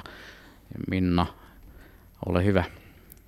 Joo, luontorunoaiheella jatketaan vielä viiden minuutin ajan ja sitten uutisten jälkeen sitten vielä kahdeksaan asti. Ja tällä paikalla ovat siis kriitikko Vesa Rantama, kulttuuritoimittaja Minna Joenniemi ja sitten Suomen Luonnonsuojeluliiton viestintäpäällikkö, luontoharrastaja Matti Nieminen. Ja tuossa äsken merisään aika juteltiin vähän siitäkin, että, että joskushan nämä luonnon kauniit ilmaisut niin voi muodostua myöskin semmoiseksi kliseiksi, että omassakin päässä huomaa, että tulee aina mieleen vaikka joutsenten trumpetit tai näin. Vai mitä Matti? No just näin. Ja ne on ihan hyviä ilmaisuja, mutta sitten kun ne tulee monta kertaa vastaan, niin kun vaikka jossain runokilpailussa saattaa olla, että on ar- vielä, ar- voiko sanoa suoraan arvokkaampaa, jos joku löytää ihan uuden oman ilmaisun jollekin samalle joutsenten, joutsenten äänille. Mutta mä pidän siitä, että itsekin saa niinku kieltä runoilijoilta, kirjailijoilta ja toiset ihmisiltä. Itse näitä sanoja kaikki voi keksiä. Se on ihanaa, jos joku, joku keksii hienoa kieltä. Ja se on hienoa esimerkiksi linnunlaulu yhteydessä, ei käytetä vain linnun laulu, vaan just se, että, että se, se, niin kuin siinä, se on jotenkin kuvaileva se, joka, se sana, joka kuvaa sitä ääntä. Mutta, Hei, saa, tämä kiinnostaa niin palavasti, että kysyn, kun te olette lukenut vielä enemmän näitä, niin eh, oliko niin kuin se luon, luonnon kuvailu juuri näillä niin kuin ikään kuin sanoilla se kielenkäyttö, vaikka jos lumisanalle löytyy kymmeniä eri tapoja, niin oliko se kieli teistä niin kuin rikasta? Tota, ky- kyllä se paikoin on, mutta se on ihan ymmärrettävää, että, että jos on ihminen, joka haluaa palaavasti ilmaista runolla tämän asian, mikä hänellä on edessään, tai ju- juuri nyt tavallaan tarttuu kynään eikä tee sitä jatkuvasti, niin hän niin kuin luonnostaan hakeutuu ehkä niiden tota, tutuimpien ilmaisujen äärelle. Ja silloin siitä ei välttämättä tule niin kuin aina, aina niin kuin lyriikkana sitä kaikkein korkeatasoisinta, mutta se voi silti olla arvokka, arvokasta itseilmaisua ja t- tavallaan pysähtymistä siihen kielen ja luonnon äärelle. Ja löytyyhän täältä ihan tämmöistä kalevalaistakin polientoa, ja sehän on muhkeata kieltä, mutta sitten myös ihan niin stadilaista murrerunoa, että että jossa sitten taas luonnonlääkerunossa mä kelasin, että ahdistaa seinät kaatuu niskaan. Mä hiifasin meskutsiin, se saa psyykkeen tatsiin. Tota, niin, niin että et en mä nyt kaikenlaista kolmeen tonnia kuule mahtu. Mutta ehkä, ehkä siinä oli semmoinen, mihin erityisesti oli panostettu, oli se näkökulma sitten tai joku koukku, niin kuin miksi vaikka kirjoittaa lapsen lapsesta tai, tai tota, et, että sitä oli paljon kiitettävät määrät. Niitä, Minna, sä oot paljon runoja lukenut ja ollut monissa runoraadeissa, mutta tämä oli sullekin aika iso määrä. Tuhatta runoa vai mitä? no on se. Toisaalta me saadaan siis Ylen tanssiva karhu runopalkinto on semmoinen 90 kirjaa luettavaksi ja siinäkin on monta sivua. Ja, ja isoimmillaan on ollut pari sataa vielä tämmöinen mediapintakustantamo, joka on, jotka on sitten niin kuin, vähän niin kuin omakustannemaisia kirjoja, niin siellä, siellä on, ja heillä on ihan tämän yli tuhat kirjaa julkaistuna tai valtavat määrät, että kyllä olen tietoinen siitä ja varoitin Minna Pyykkö sinua siitä, että sieltä, sieltä tulee, tulva tulee. Suomalaisethan siis kiistävät olevansa runokansaa. Bussipusakilla olen runoraadin aikoihin monesti seisonut ja ne, ne on aina alkanut ne yhteydenotot ujosti, että minähän en mitään runoista tiedä, mutta sitten kuitenkin, niin tosiasiassahan siis suomalaiset on mitä runoilevimpiä. Siis, mä, se on tässä ollut aivan upeeta, että suomalaiset on todella, todella runokansa ja siis tämmöinen runotulva ja tämmöinen jotenkin kokemus siitä, että siitä luonnon merkityksestä, niin, niin no se siis on... Suomalaisethan on siis kulttuurikansaa. Suomalaiset laulaa, suomalaiset tanssii, suomalaiset näyttelee kesäteattereissa valtavasti. Kyllähän me, mutta sitä ei vain jotenkin saa tunnustaa. Se mua ärsyttää. Tätä, tästäkin aiheesta jatkamme hetken kuluttua, mutta nyt kuunnellaan tässä välissä uutiset.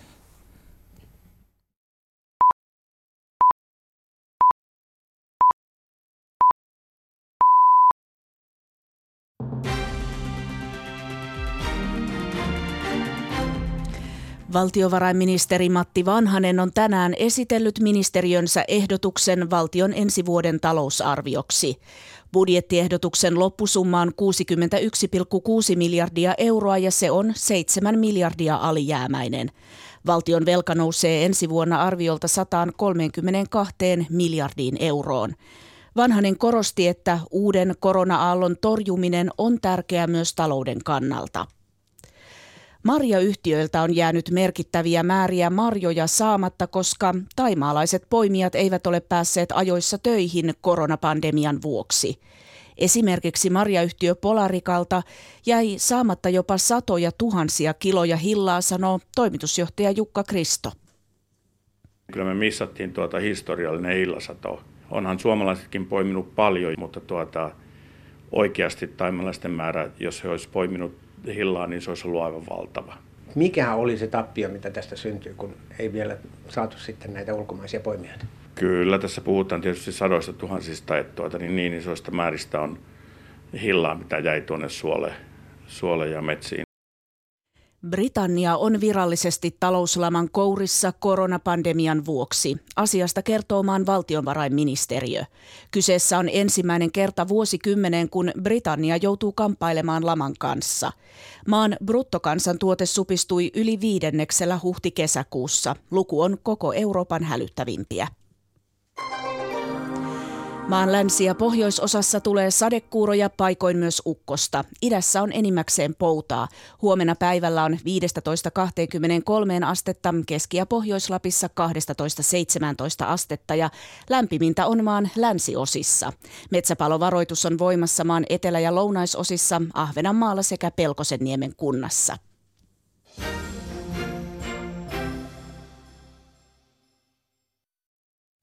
Ja uutisten jälkeen Urheiluradio, toimittajana Simo Leinonen.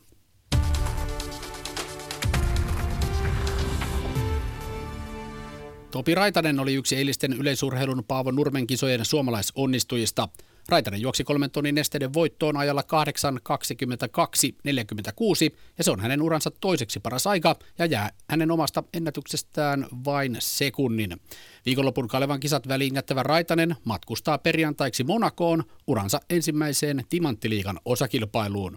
Kysymys kuuluukin, ehtiikö Raitanen palautua ylihuomiseksi?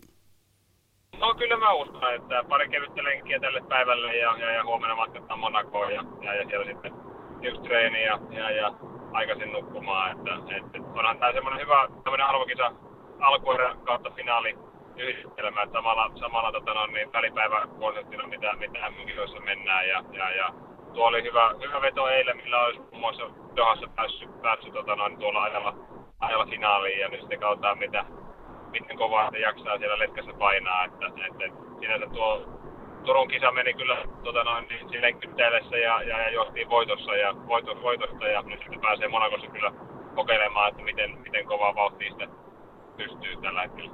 No kyllä mä toivon siinä, että saa, saa koko, koko kisa matkaajaksi seuraa, että, että löytyy semmoinen sopiva porukka siinä, että ei, ei kuitenkaan niin yltiöpäistä vauhtia, että heti kahden tonnin kohdalla ei rupea hyytymään, mutta sille, että kun saisi kuitenkin vähän kiristää, mutta, mutta kyllä se on ainakin, ainakin viisi sekuntia kovempi kahden tonnin väliä, pitää olla, olla että, että päästään niin kuin varmasti sitten alle 80 80 aikoihin. Ja sitä toivoo, että aika lähellä sinne 5-30 tota niin aikoja päästäisiin kahden tonnin kohdalla, että sitten hyvä lähteä kiristämään sitten. Se nähdään sitten perjantaina. Lappeenrannan urheilumiehiä edustava Aku Partanen joutuu jäämään sivuun Kalevan kisoista takareisivaivan takia. Partasen oli tarkoitus puolustaa mestaruuttaan 20 000 metrin kävelyssä. Ja Yle välittää tunnelmat Kalevan kisoista radioissa ja TVssä perjantaista lähtien. NHL pudotuspelit jatkuvat tänään kahdella ottelulla ja parhaillaan on käynnissä Carolina Boston-ottelu. Avauserä pelattu. Carolina johtaa, äh, tasatilanteessa 1-1 mennään siellä. Teuvo Teräväinen, Sebastian Aho heti syöttöpinnoille Carolinan li, äh, riveissä. Puolustaja Sami Vatanen on sivussa. Syytä ei ole kerrottu julkisuuteen ja Tuukka Raskon totutusti Bostonin maalilla. Otteluhan piti pelata jo eilen, mutta ottelu siirrettiin, kun Tampa Bayn ja Kolumbuksen välinen ottelu kesti peräti 150 minuuttia. Ja samalla Kolumbuksen suomalaisen vahti Joonas Korpisalo teki NHLn kaikkien aikojen yhden ottelun torjuntaennätyksen 85 torjunnallaan. Ja tämän on toinen kamppailu Washington New York Islanders alkaa kello 22.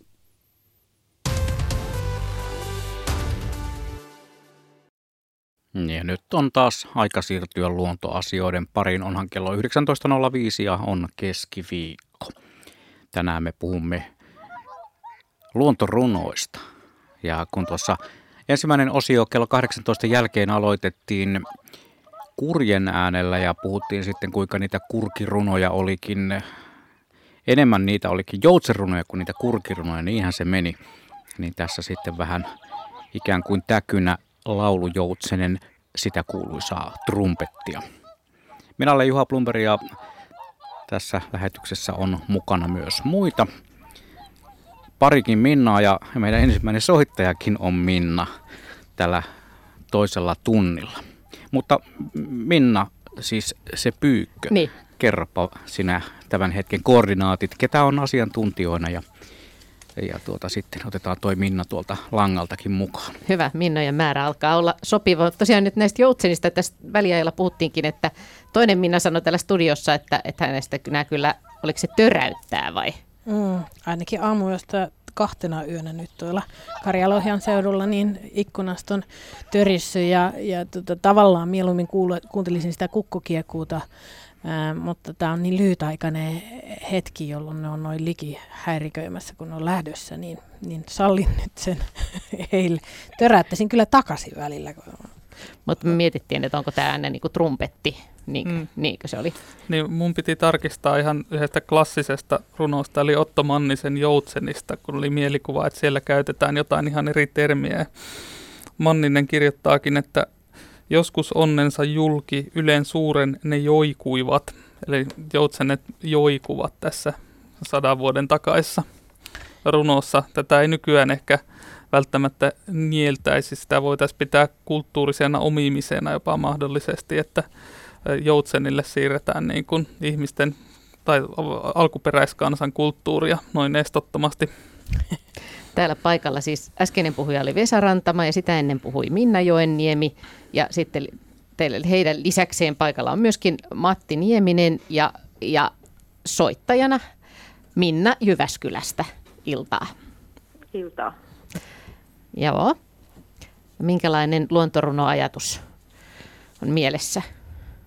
No ehkä aika ajankohtainen pikapuoli. Mulla on mielessä tämmöinen Lauri Pohjanpään runo kuin Syksy.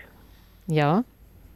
Ja siinä nyt oikeastaan tämä linkittyy hyvin näihin aikaisempiin puheisiin, että on puhuttu näistä luontorunoista, jossa paljon esiintyy lintuja, niin tässä Lauri Pohjanpään runossa ei ole joutsenia, mutta kurki mainitaan, mutta pääosissa tässä runossa on kaksi vanhaa varisia. Minkä takia tämä runo tuli mieleen? Onko se nyt nämä no, lähestyvä syksy? Ja... No on joo, ja sitten mun mielestä näissä luontorunoissa on hienoa se, että ne ei pelkästään välitä sitä konkreettista luonnon kauneutta, vaan, vaan myöskin puhuttelee sillä tunnelmalla. Ja tässä Lauri Pohjanpää runossa on ihan semmoinen mindfulness-tunnelma, syksyn sellainen lakoninen ja, ja, ja usvainen, rauhallinen tunnelma. Ja vähän sellainen sanaton, upea. Ja vähän huumoriakin siinä on. Erittäin paljon huumoria myöskin siinä löytyy. Ja, ja ei välttämättä niin uljaat ole nämä päähenkilöt, kun on varislinnuista kyse, mutta, mutta tässä kyllä paikkansa ottavat täydellisesti tässä runossa. Tuossa äsken Matti puhui tauolla siitä, että kuvaako nämä runot suomalaista mielenmaisemaa, niin ainakin tämä runo jollain kyllä. lailla kuvaa jotakin. Mulle ehdottomasti mm. kyllä kuvaa ja, ja kun tavallaan lähdetään tästä kesän kukkeudesta sinne syksyn suuntaan, niin laskeudutaan vähän sellaiseen hieman niin kuin pliisumpaan olotilaan ja vähän rauhallisempaa. Ja, ja, ja jotenkin se puhuttelee mua. Siinä on mun mielestä upeita maisemakuvia, joku järven pintaan sade soittelee ja, ja riihen tuoksu etäinen. Se muistaa joskus omasta lapsuudesta, miltä tuntui riihen tuoksu ja kynnyspellon tuoksu kosteena syyspäivänä. Niin tässä on kyllä upeat kielikuvat. Mua puhuttelee kovin. Mites Minna? No moniaistinen runo just siitä, mistä tuossa aikaisemmin puhuin, että, että ihanaa, että se tuoksuu, maistuu ja, mm. ja kaikkea tätä. Ja sitten tulee mieleen myös se, että, että eletään niin eri aikaa, että tämä niin kuin informaatiotulva nykyisellään, miten paljon meillä on niin kuin katsottavaa ja kuunneltavaa sähköisessä muodossa, mutta että se on syntynyt tuokin runo sellaiseen aikaan, jolloin, jolloin toisaalta niin kansanperinteen kaikki kaikki tuota eläinsadut on vielä hyvässä ö, käytössä viihden mielessä ja, ja tämäkin niin kuin on, on sellaista niin kuin, äh, kauneuden maalaamista ja, Kyllä. ja huumorin ja tuomista. kaikki mahtipontisuus, että tämä on niin hyvin tämmöisille pieni, pienieleisesti rakennettu. Joo, noissa tämän runon haluaisin kuulla ohjelmissa, niin Pohjanpää on kyllä ihan ikisuosikkia. Mm. Onneksi seuraava tämä runo haluaisin kuulla onkin ihan omistettu täysin klassikoille. Vink, mm. vink, toive.runot.yle.fi. Ja se tulee lokakuussa Joo. sitten, eikö niin? Okay. Joo. No, Mitäs Vesa? Tämä... Riihen tuoksu etään, mm. niin sehän on silloin just parasta aikaa. Niin, nimenomaan. Joo. Sitten toinen, jos mun pitäisi mainita vielä, että, että mun lapset on joskus 30 vuotta sitten ollut pieniä, niin silloin luontorunoja luettiin tietenkin Kirsikunnaksen Tiitiäisen satupuusta. Siellä oli Tiitiäisen runoja ja siellä oli Siilistä runoja ja sehän on myös yksi sellainen ihan oiva, oiva kirja tällaisiin luontorunoihin lapsille. Toi onkin hyvä, hyvä huomio. Mm. Ja jännällä lapset, tavalla nekin, vaikka mm. lapsena niitä on luettu, niin nekin kulkee sitten ihmisten mukana kyllä. myöhemminkin. Kyllä, kyllä. Ja mun mielestä ovat sellaisia ikiaarteita, eivät, eivät vanhene kyllä lainkaan. Ja mitkä sulle on tärkeimpiä, no tämä on niin inhottava kysymys, mutta jotakin tärkeitä luontorunoilijoita näiden lisäksi? No kyllä mä pidän P. Mustataa ja sitten tuli myöskin Saima Harmaja tuossa mieleen, kun kuuntelin tätä, että hänellähän on myös tämä ihana runo, ihanat vaaliat pilvet lipuvat taivaalla. Mm. Sekin on semmoinen myöskin mun mielestä tämmöinen tunnelma runo enemmän kuin mitä, mikä kuvailisi luontoa sinällään, vaan on tällainen tunnelma. Mikä, tota, minkälainen on sun mielestä hyvä luontoruno? No se on äsken niin kuin Kaima taisi sanoa, että se tuoksuu ja se maistuu ja, ja sitten tietysti myöskin mun mielestä se on jollakin tavalla nostaakin, että se kulkee myöskin aikojen taakse, että tämä Lauri Pohjanpääkin on kulkenut mun, mun mukana jo 70-luvusta, että siihen liittyy niin kuin myöskin sitä historiaa ja sitä elämäntarinaa. Että hän on, tämä runo on kulkenut mukana kauan, niin kuin myös kirsikunnas lasten kautta ja, ja oman elämän kautta. Että hyvässä runossa on tietenkin myöskin paljon muistoja. Niin, sekin puoli tosiaan. Mm. Me tässä mietittiin välillä myöskin sitä, että, että, että aika paljon luontorunoja käytetään vaikka näissä muistokirjoituksissa myöskin, että jotenkin kyllä. tämmöisissä elämän merkittävissä vaiheissa tuntuu, että se mm. luonto mm. nousee kyllä, erityisen kyllä. tärkeäseen osaan silloin, kun pitää ilmaista mm. sellaisia asioita, joita on vaikea kyllä. ehkä sanoa. sanoa niin. Todellakin, todella. Ja onhan se tietysti totta, että olemmehan me kuitenkin osa luontoa, että kaikki, kaikki elollinen, että siinä mielessä se on aika luontevakin, luontevakin niin kuin ajatus, että käytetään tällaisissa muista asioissa esimerkiksi luonnon, luonnon kuvailmia ja niitä sanoja, mitkä sieltä nousee. Koska luonnostahan saa myös paljon lohtua ja saa tietysti paljon virikkeitä, mutta myös luonto voi olla lohduttava elementti, metsä ja, ja Joo. luonto sinänsä.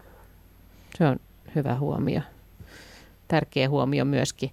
Miten täällä katselen tätä meidän asiantuntijaporukkaa täällä, niin, niin onko tämä tämmöinen niin vähän haikea, surumielinen ää, ote niin kuin monissa, oliko näissä runoista ja mielestä monessa semmoinen tunnelma?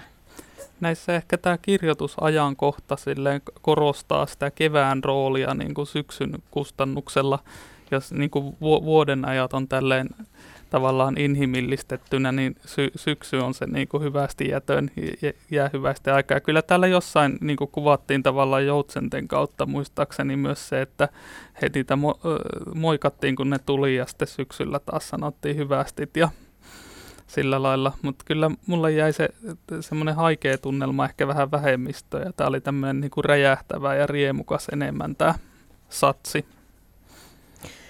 Kyllä yhdessä runossa, jota yritän tässä etsiä enkä löydä, koska tämä määrä, juu löysin, niin. Tota, on niin iso, niin on esimerkiksi tämmöinen Etten unohtaisi, oli Rusko Hukan Korennon runo, joka, joka tota, käsittelee sitä, kuinka hän, hän tallentaa ja, ja hyvin yksityiskohtaisestikin tallentaa luontoa ja kesää itseensä, jotta sitten varmaankin talven talven kestää, niin hän on erityisen hyvä, kulkaa luettelemaan näitä mustikanvarpuja ja rantakoivuja, mutta selkälokkia ja vast, äh, käppyrävartisia mäntyjä ja heinäsirkkaa ja kasvi, kangasmaitikka ja vesimittarit ja äh, kelopuut ja ahvenpoikaset ja, ja hillat, suopursut, äh, palavan puun aromi, isä savustamassa lohta iltapalaksi, äh, Kalojen hyttyset ja täältä löytyy niin kuin nimenomaan tämmöisenä kuvina sieluun tallennettuna. Kokonainen Ja nimenomaan Kokonainen myös, myös tämmöinen, mikä isältä on saatu, mm. että niin. et sieltä on tullut nämä, nämä lahjaksi tämä kyky rakastaa ilmeisesti luontoa. Meillä on kohta jo seuraava soittaja, mutta miten Minna, jos vielä olet siellä, niin mikä niistä Kirsikunnaksen runoista oli, oli niin kuin rakkaimpia, mitkä oli? No ehkä, ehkä mä pidän kovin paljon siitä tiitiäinen, metsäläinen, pieni menninkäinen. Siinä se on kaunis runo ja se, on, se jää mieleen helposti, että sitä varmaan lasten kanssa monet kerrat sitten loruttiin yhdessä. Toi hyvä, hyvä tämä myös tämä teema näistä loruista ja niiden, niiden sisältämästä luon, luontotiedosta, joka sitten on niin kuin sitä hyvin varhasta. Ehkä niin kuin, ne enemmän me... onkin loruja, mutta, mutta mun mielestä niin kuin ihan klassikoita ja sinänsä niin. jopa jo runoja. Niin itse asiassa kun me puhuttiin tässä niin kuin varhaisimmista runoista, niin me ei, me ei puhuttukaan ihan noista niin kuin, tommosista loru, lorurunoista. Mm. Me oltiin siitä onnekkaita tässä kilpailussa, että lastenrunoja tuli myös ja, ja niitä jopa päätyi sitten tähän finaaliin. Esimerkiksi kolmevuotias Pihla runoilee näin, hyttyset tanssii lintujen lauluja. Tai Kami Lindqvist 11v, taivas on kuin meri, pastelin syvä väri, unohduin taas mietteisiini. On sellaisia, jotka on nousseet kolmen tuhannen runon joukosta kärkipäähän. Se on hauska ajatus niistä hyttysistä, jotka tanssii eikä ole mikään riesa. Niin siis tavattoman hienosti sanottu neljällä sanalla, jo, jo, hieno kuvaus. Mullekin toi jäi niin kuin mieleen ja, ja se, että, että lapset runoilee, niin kyllähän Eino Leinokin aloitti jo yhdeksänvuotiaana runoilunsa, että, että se on niin kuin ikään kuin sallittua ja, ja niin se on jotain niin kuin totta. Ja se niin kuin totuus, eikö sulla Aaro Hellaakoski sanoi joskus jotenkin näin, että yksi on totta, leikki lasten. Niin jotenkin ne lasten sanatkin on niin kuin totta. Ja, ja toi oli hieno, siis kolmevuotiaan mm. runo. Niin, tietysti se on kirjoitettu, kirjoitettu ylös, mutta kolmevuotiaan pihlan runo, eikö se ollut niin? Tota, kolmevuotiaan tyttären isänä, niin voin sanoa, että kyllä siellä aika paljonkin tulee sen tapaisia havaintoja, joista saisi mm. tämmöisiä niin kuin lyhyitä tota, luontorunojakin. Niin, mutta sun, sun lapsi ei voinut osallistua, koska sä saisit ollut sitten tuomarista. En ainakaan voi myöntää, että jos, jos täällä jollain nimimerkillä olisikin. Niin se, se tietenkin. Tota, kiitos Minne ja meillä taitaa olla seuraava soittaja jo siellä, eli Arno Hämeenlinnasta soittelee iltaa. Joo, terve. Joo, terve. Tuota, Aleksis Kivi, häntähän mä dikkaan, ja tota, aikanaan tuli Siuntioon talokin tehtyä ja teetettyä Nummisuutarien tielle ja, ja vanha Porkkala vuokra-alue Faanjulkkaisen mökki oli hävitetty ja todennäköisesti minä löysin Faanjulkkaisen pyörät hirsiä tontilta, niin siinä ei ollut panssarivoinut asema vuokraajalle, mutta se hirsi on hävinnyt. Minun piti sitä niin kuin viettää tutkittavaksi, mutta tota, se aika on mennyt. Mutta siinä vierellä oli sitten korkea kallio ja siellä mä joskus funtsin, että tota, onko se Aleksis tälläkin kall- kalliolla seitoskellut ja sitä seitsemää veljeksiä miettinyt. Mutta, eli ensimmäinen esitelmäni kansakoulussa oli Aleksis Kivestä. Mutta sitten mennään tähän toiseen, eli Eestin runotar. Jossakin vaiheessa sattui silmiin, niin heti otsikossa sanotaan, että suomantajia on Mannin ja Härmä ja Jylhä, Kallas, Kuusi, Mustapää ja niin edelleen, Aale, Tönni, Melina Vaara.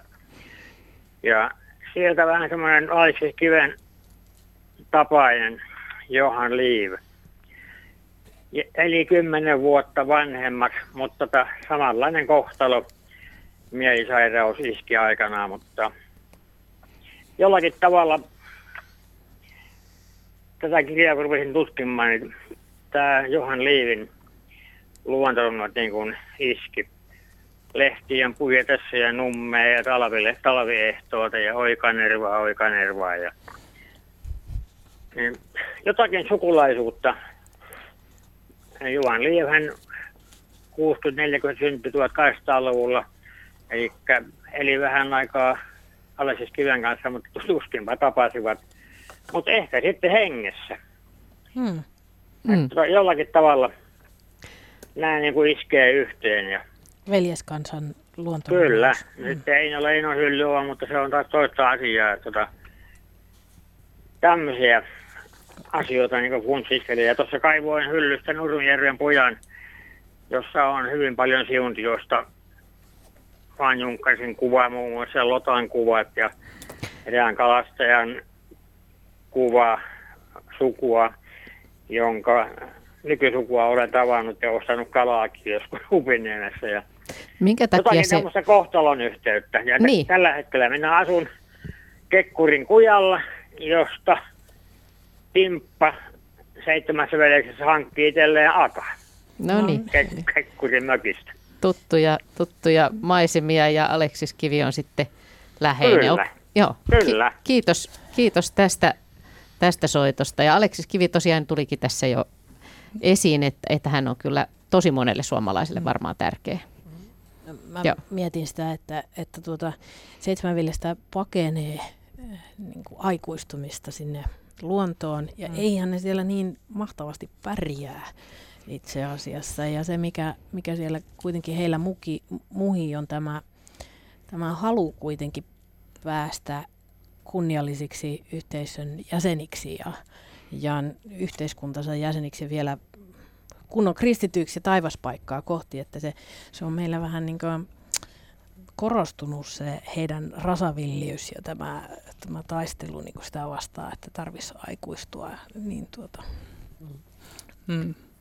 Toi, toi on jännä toi ilmaus impivaaralaisuus, joka elää niinku edelleen. Et se on semmoista niinku koskematonta maastoa siellä niinku Jukolan tilan takana, jonne ne veljekset pakenee, Mm-hmm. pakenee tavallaan sitä järjestäytynyttä yhteiskuntaa.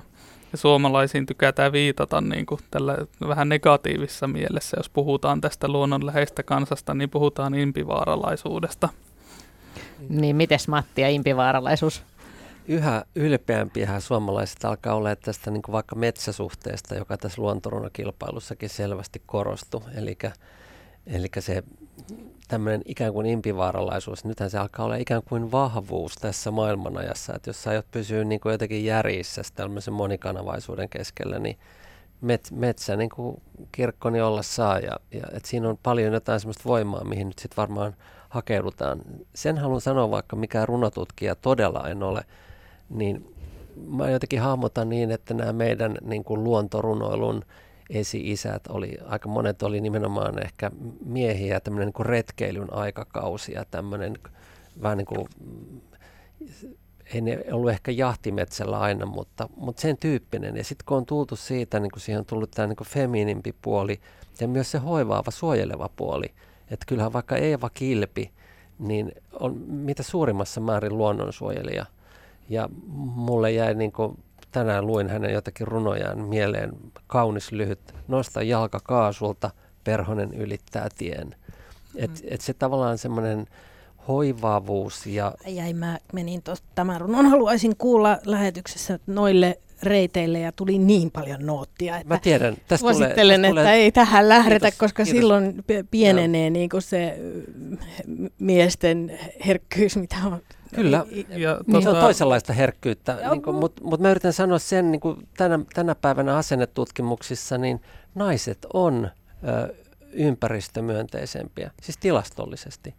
Ja jotain siinä nyt vaan on niin, että kun kysytään kantaa erilaisiin asioihin, niin me miehet niin kuin tullaan vielä perässä, toivottavasti tullaan perässä joissakin asioissa.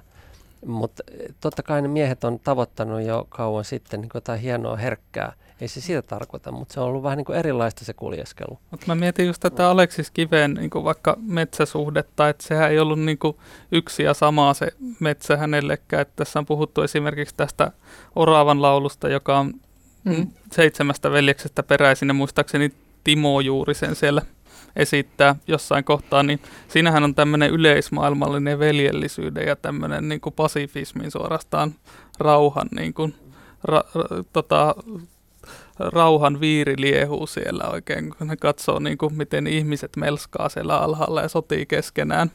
Niin, niin siinä on tämmöinen hyvin niin kuin, rauhallinen, tyyni, ideaali tunnelma. Sitten Tämä metsänpoikaruno taas, niin siinähän ollaan niin kuin, uhotaan ja painitaan karhun kanssa ja Joo. sillä lailla, että kyllä siihen metsään mahtuu tavallaan se koko niin kuin, ihmi, ihmisen tunteiden skaala, että Niin ää, hänellä, laidasta laitaan.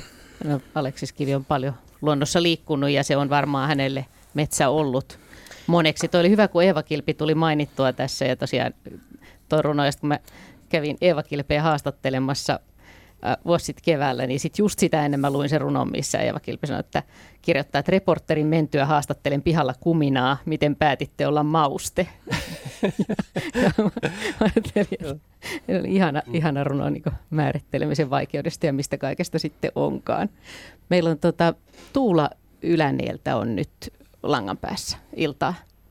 Iltaa. Tu- Tuula Anneli täällä. Tuula Anneli täällä. Joo. On tämmöinen kaksoisnimi. Ah, selvä. Joo, Tuula Anneli. Joo, mun Niin. lukee vaan Tuula, mutta Joo, Joo. joo, ihan näin. Ää, tästä, tästä en ole ihan alustasti seurannut, kun mulla oli, oli tässä vähän muuta, mutta sitten päätin kumminkin soittaa, soittaa niin ää, tämä mm, P-mustapää on ollut, ollut semmoinen läheinen. Samalla tavalla tietysti Aaletynni. Aaletynni on ollut aika nuoresta, nuoresta mutta sitten on, tullut, sit on tullut tämä mustapää. Ja sanottakoon nyt, että mustapää on täältä Yläneeltä syntyisin. Joo. että on täällä Yläneellä ollessa vielä sit niin, äh, enemmän siihen, sitä tietysti lukenut, niin tämä Lakhesis Net on tämmöinen tämmöinen runo, missä on, on tätä, tätä luontoa mun, mun mielestäni aika hyvin. Ja äh, se on, se on ollut, äh, se on ollut niin varmaan tuommoisen 40 vuotta semmoisena, mitä on aina tullut luettu. Mä en ole mikään, äh, mikään tämmöinen lausuntataiteilija, vaan luen runoja ää, muillekin, etten vaan yksin. Että silloin tällöin jossain tarvitaan, niin olen, olen ollut sitten valmis, valmis semmoiseen apuun. Uskotko, että tämä mustapäärunojen merkittävyys sinulle johtuu, johtuu myös siitä, että, että ne maisemat on tuttuja, koska, koska olette sieltä samalta seudulta? Ää, ei, juu, varma, varmaankin, vaikka mä olen nyt sitten niin, olen ollut Yläneellä vuodesta 75, eten ihan lapsesta asti, Ää, mutta runot on ollut lapsesta asti. Niin, että runot oli ensin. Joo. Ru- runot on ollut en, ennen, että et varmaan semmoisen 75 vuotta. Niin. No onko sitten käynyt niin päin, että nyt kun on sit samat maisemat, niin sitten sieltä huomaa, että ahaa, että tä, tätä se tarkoitti. Tätä se mustapää juu. tarkoitti siinä runossansa. Joo, ja, ja, ja sama, samalla tavalla sitten on, on nämä Haavion, äh, Haavion runot, Jaakko Haavion runotkin on, on, niit, on kun on lukenut, niin, niin on hakenut sieltä, sieltä pappilan lähettyviltä sit näitä ää, paikoja ja tilanteita, missä ne on kirjoitettu. Ja, ja, ja niin on, on tietysti mustapään, mustapään runotkin, niin niihinkin löytää paikan, paikan sitten juuri tuosta Yläneen pappilan seuduilta. Niin. Et, et niit, ne, on tava, ne on tavallaan sitten tullut, tullut se, mutta on ää, mielenkiintoisemmaksi.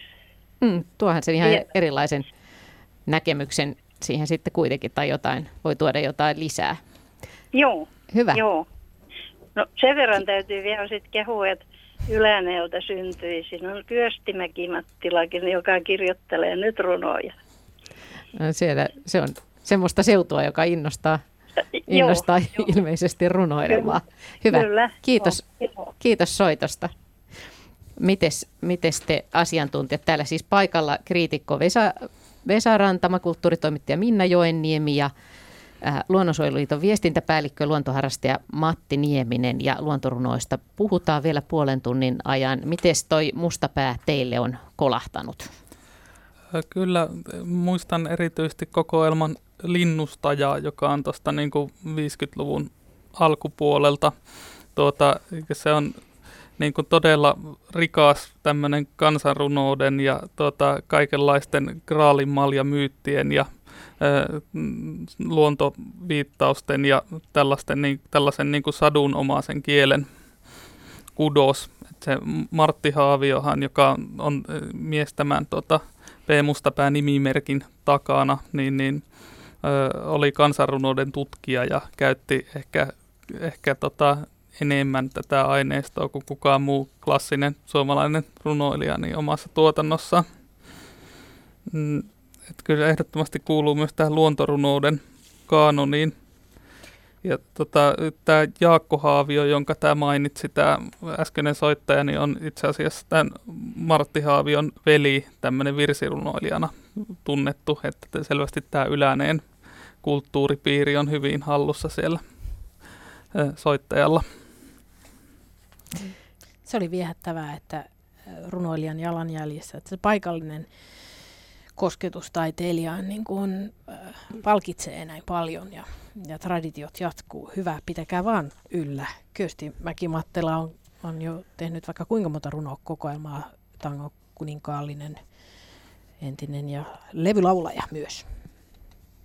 Täällä tulee kaikenlaista yllättävää tietoa, mutta toi voi tietysti olla aika jännittävää, että jos nimenomaan on niillä paikoilla ja niillä seuduilla niin, niin miten, ja lukee, lukee runoja, niin että, että onko se jotenkin vähän erila- tuntuuko se sitten hmm. erilaiselta? Mun tekee vielä tähän aikaisempaan puheenaiheeseen, tähän mies-nais sen verran et, ja luonnonsuojelu niin kuin sohasta, että, että tuota, näissä luontorunokilpailun runoissa oli tosiaan monia runoja, joissa isovanhemmat oli huolissaan tästä, että, että saavatko heidän lapsen lapsensa kokea sen, mitä he ovat omilta vanhemmiltaan lahjaksi saaneet. Ja esimerkiksi Keijo K. kirjoittaa parikin runoa siitä, että sy- tässä on tämmöinen tammikuinen loskasade kätkee, kätkee näkyvyyden järvivello valtoimenaan rintaa jäätää, kun pakkanen talvisotaisella raatteen tiellä. Synkät pilvet kivihiilen väriset kätkevät sinen taakseen. Pääseekö lapsi vielä jäälle hiihtämään? Saako hän telmiä helmikuisella lumihangella? Uupunut rekka ärjyy ylämäessä turvekuormansa alla. Ja seuraavassa runossa Ukki kertoo lapselle eh, järvenjäällä hiihtelystä, mutta, mutta se päätyy siihen, että lapsi kuuntelee silmät pyöränä ja sanoo, että mitä se Ukki höpertää, että jäähallissa luistellaan, hiihtoputkessa hiihdetään ja lumilinjoja ei ole olemassa, lumilinnoja. Että, että täällä on mm, kummankin sukupuolen mummoja ja vaaria miettimässä, mm. mi, mitä me jätämme jäljelle. Ja mä mietin sitä metsäsuhdetta vielä, että mikä se meidän metsä on, että kuinka paljon se on sitten tota, tämmöistä vallotettua metsää, eli teollista siis tavallaan niin kuin puu, puu, puutarhaa, että missä sitä nyt sitten samoillaan.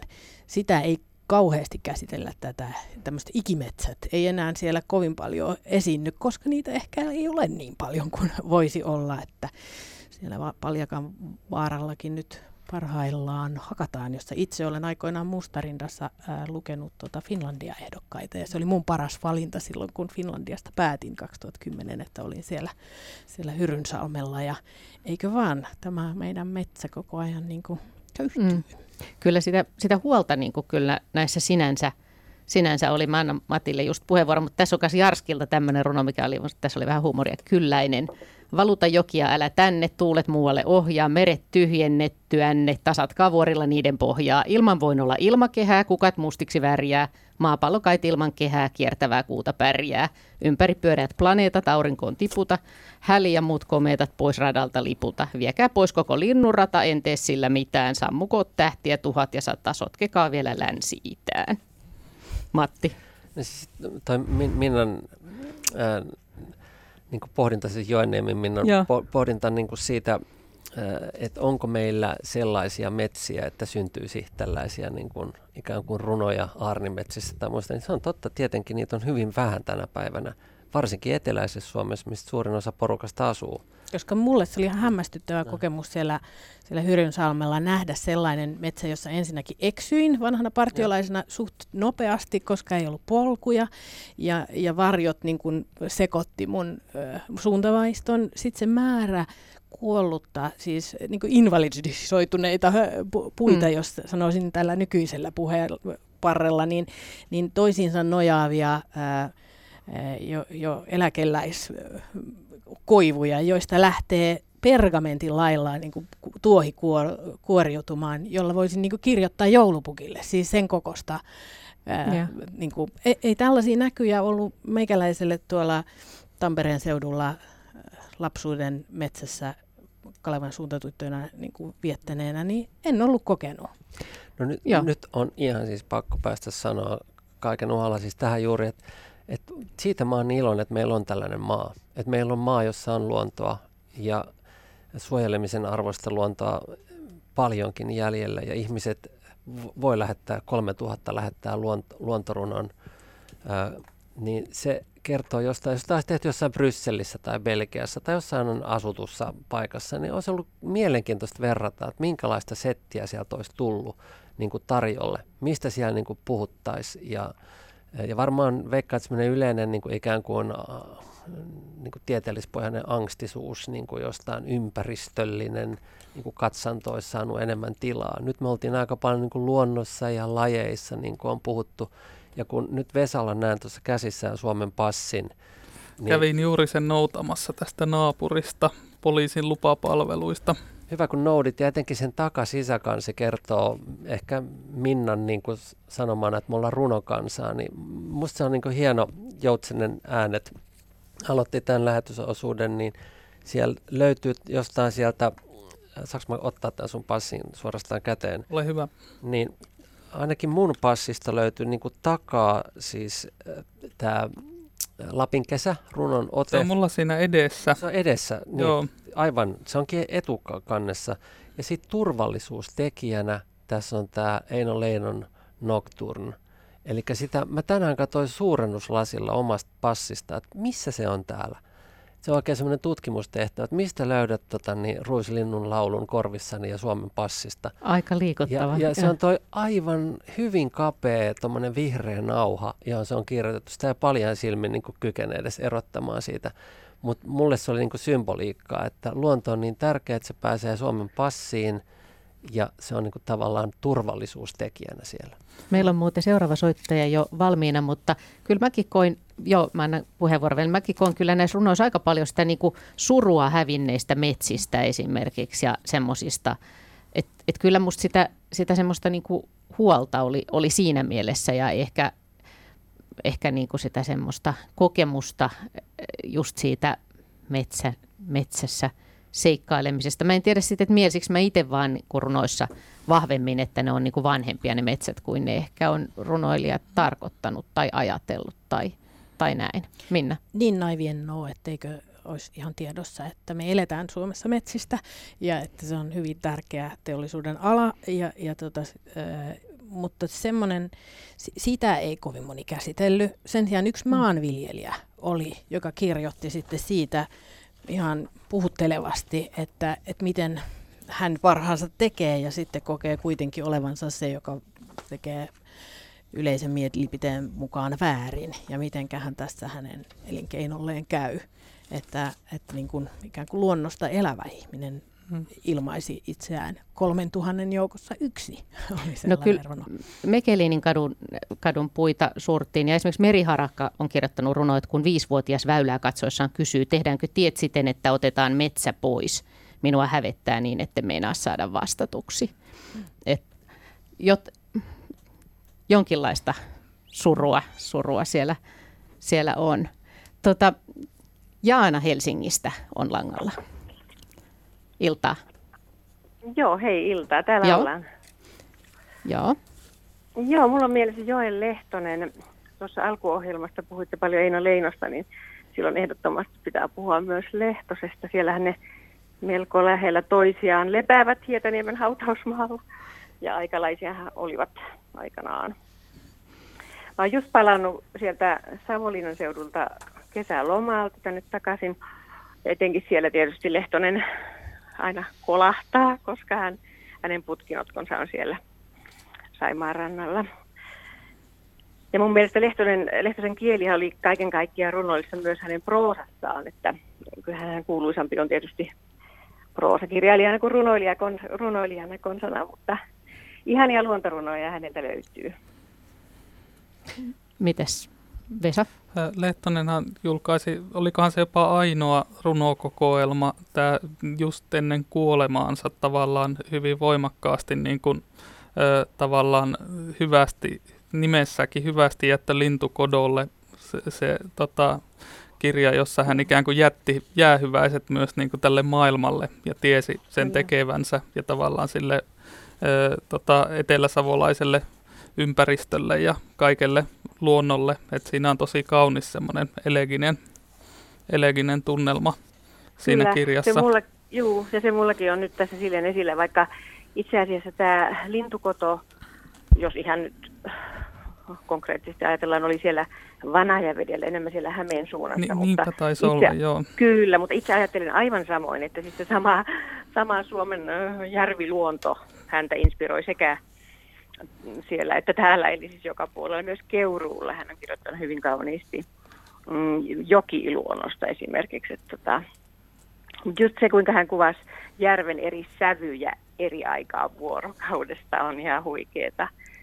Hän, hän onkin sanottu, hän oli hyvin niin kuin maalaileva ja hänellä itselläänkin oli vähän harrastuksena maalaus, taidemaalaus, plus että hänellä oli todella paljon taidemaalariystäviä Juho Rissasesta lähtien hyvin läheisiä. Ja, jos miettii sitä putkinotkoa, että jos tässä romaania saa nyt kuvailla, niin, niin siinä heti alussa on semmoinen suorastaan moderni tämmöinen kameraajo sinne tuota Juutas Käkriäisen tilalle läpi sen maiseman.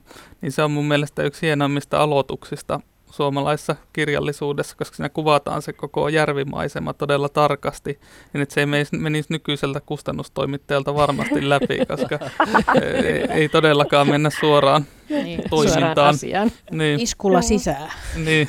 Se on totta, kyllä. Ja sitten kun tästä rakkaasta lehtosta on yrittänyt etsiä niin kuin jotain niin kuin onnittelurunoja, jotain, jotain niin kuin kaunista, kivaa, johonkin kohottavaa, johonkin juhlaan tai todella johonkin korttiin, niin ei muuten löydy, koska hänellä aina on sen kauneuden jälkeen, hänellä tulee aina niin kuin se elämän jälkeen se kuolema mieleen. Eli esimerkiksi just tämä heinäkuun kuvausruno on, on sellainen. Se on aika lyhyt, voinko lukea? Joo. On tullut viimeinkin lämmin, niin tullut on heinäkuu. Sen autuutta ei antaa voi mikään kuukausi muu. Siis terve aurinko armas ja taivaan siintävyys ja tummuvat illat, joissa jo alkaa tuntua syys. Hänellä on heti se syksy ja kuoleman mielessä, niin kuin hänen tavallaan koko elämässäänkin oli, että hän kyllä siihen paljon peilaa tätä luontoa. Mutta oli hauskasti kerrottu toi, että miten joen eri, eri sävyt eri vuoro, vuorokauden aikoina, niin se ei ole mulle tuttu, mutta, mutta olisi hauska lukea sitä. Että. Hmm. Tämä Lehtonenkin sille aika ristiriitainenkin hahmo, että myös semmoinen ironinen ja kärttyisi ja aina, aina ollenkaan niin seesteinen tuolta sen luonnon äärellä, että se on tosi mielenkiintoinen tota, se koko tunneskaala, mikä hänen kirjoittamissaan tulee. Kyllä. Joo, itse asiassa hän rakasti sitä lämpöä just parhainta heinäkuuta, mitä me kaikki tietysti lomalla me odotamme hellettä ja aurinkoisia päiviä. Niin se oli hänellä jo silloin sata vuotta sitten mm. mielessä. Ja. Minna? Tästä runo, luontorunokilpailusta löytyy muutamia minua tosi paljon koskettaneita runoja, jotka käsittelee tätä kuoleman tulemista. Yksi niistä on näin tämmöinen jotenkin proosallinen. Marja on lähettäjä ja, ja se menee näin. Tekokukkia kirjoitet katsoessani kukkakimppua pöydälläsi nestelistan ja hoitovälineiden vieressä. Koko elämäsi ajan olet metsissä kulkenut, metsästä elänyt. Nyt olet lähes kyvytön liikkumaan, kyvytön puhumaan. Oikea kätesi toimii vähän, sillä kirjoitat. Tekokukkia. Pelottaako kuolema, kysyn. Pudistat päätäsi, en osaa sanoa muuta kuin, mutta tuon sinulle lehtikuusen käpyjä, katajanoksia, puolukan varpuja, eläviä tuoksuvia terveisiä luojasi temppelistä. Mm. Se on hieno, hieno runo. Mulla tuli mieleen, kun mä haastattelin joskus Erja Rappia, joka on tutkinut sitä, että miten miten luonto vaikuttaa ihmisiin esimerkiksi laitoksissa ja sairaaloissa ja muuta. Hän sanoi, että hän tapasi esimerkiksi yhden naisen, joka sanoi, että voisi, voisi tuntea vielä kerran sateen kasvoilla. Että, että, se, olisi, että se oli semmoinen asia, mitä hän kaipasi siellä sairaalassa sisällä. Mm. Mulla on siitä sellainen tarina kertoo, että, että tämmöisiä videoteoksia aika äh, jo parikymmentä vuotta sitten vietiin Tampereella sairaalaan ja yhdessä teoksessa oli lehmien ammuntaa. Ja se sai vanhukset levottomaksi, koska heillä tuli sellainen muisto siitä, että nyt pitäisi mennä hoitamaan niitä lehmiä, että nyt on lypsy, lypsyaika ja, ja tota, se oli yllättävä taiteilijalle niin kuin yllättävä reaktio, että, että se luontoisuuden meillä kuitenkin ja täälläkin se niin kuin näkyy, niin on ollut sitä, sitä sen, siitä hyötymistä ja, ja eläinten kanssa niin kuin rinnan elämistä maataloutta. Mm. Mutta kiitos Jaana soitosta ja kiitos hyvästä runoilijan vinkistä. Hieno, kiitos, kiitos. Hei hei. Hei. Mm, meillä on vielä tässä tosiaan vartin verran aikaa keskustella luontorunoista. Onko, ollaanko me puhuttu tärkeistä asioista? tähän no, mulla, mulla Tämä on jotenkin niin laaja paketti ja, mm. ja, ja siis on hienoja luontorunoilijoita. Niin kuin sen huomaa, että ihmisille luontorunot on valtavan tärkeitä ja nämä monet runoilijat ja näin, mutta että niin. Meillä on tässä tämmöinen niin kahtia jako vähän, että meillä soittajat ovat jakaneet hyvin asiantuntevasti ja paneutuneesti ja koko sydämellään muistoja ja ajatuksia runoilijoista, jotka ovat vaikuttaneet jo jonkin aikaa sitten.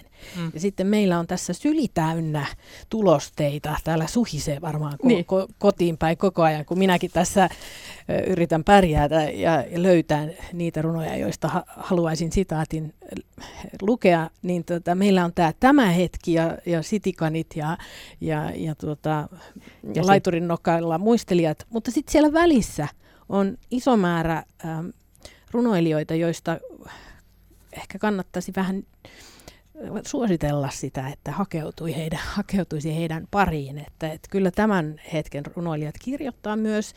Mun semmoinen oma kotikirjaston äm, suosikki on, on tämmöisen äh, valokuvanäyttelyn yhteydessä Risto Rasan keräämä äh, hidas tanssi, mänty, mäntyrunoja, joka sisältää siis runoutta monilta merjavirolaiselta, Risto Oikariselta, isolta määrältä tuossa 2000-luvun 2010 äh, niin kirjoittaneita ihmisiä. Ja se, se, se, runo, se näyttely, johon tämä liittyy, oli Sanni Sepon ja Ritva Kovalaisen metsänhoidollisia toimenpiteitä, jossa he oli muuta, muun muassa tuota, kuvanneet met, ylhäältä noita metsäteitä, sit, niitä lenkkuroita, jota, ja sitä kuinka paljon meillä Suomessa, minkälainen verkosto meillä on, on tuota, metsähakkuiden takia syntynyt tämmöisiä mm. tämmöisiä tota, teitä, mutta, mutta hidas tanssi esimerkiksi Risto Rasan, joka on siis myös tunnettu runoilija, mutta kirjastonhoitaja ollut, joten Kyllä.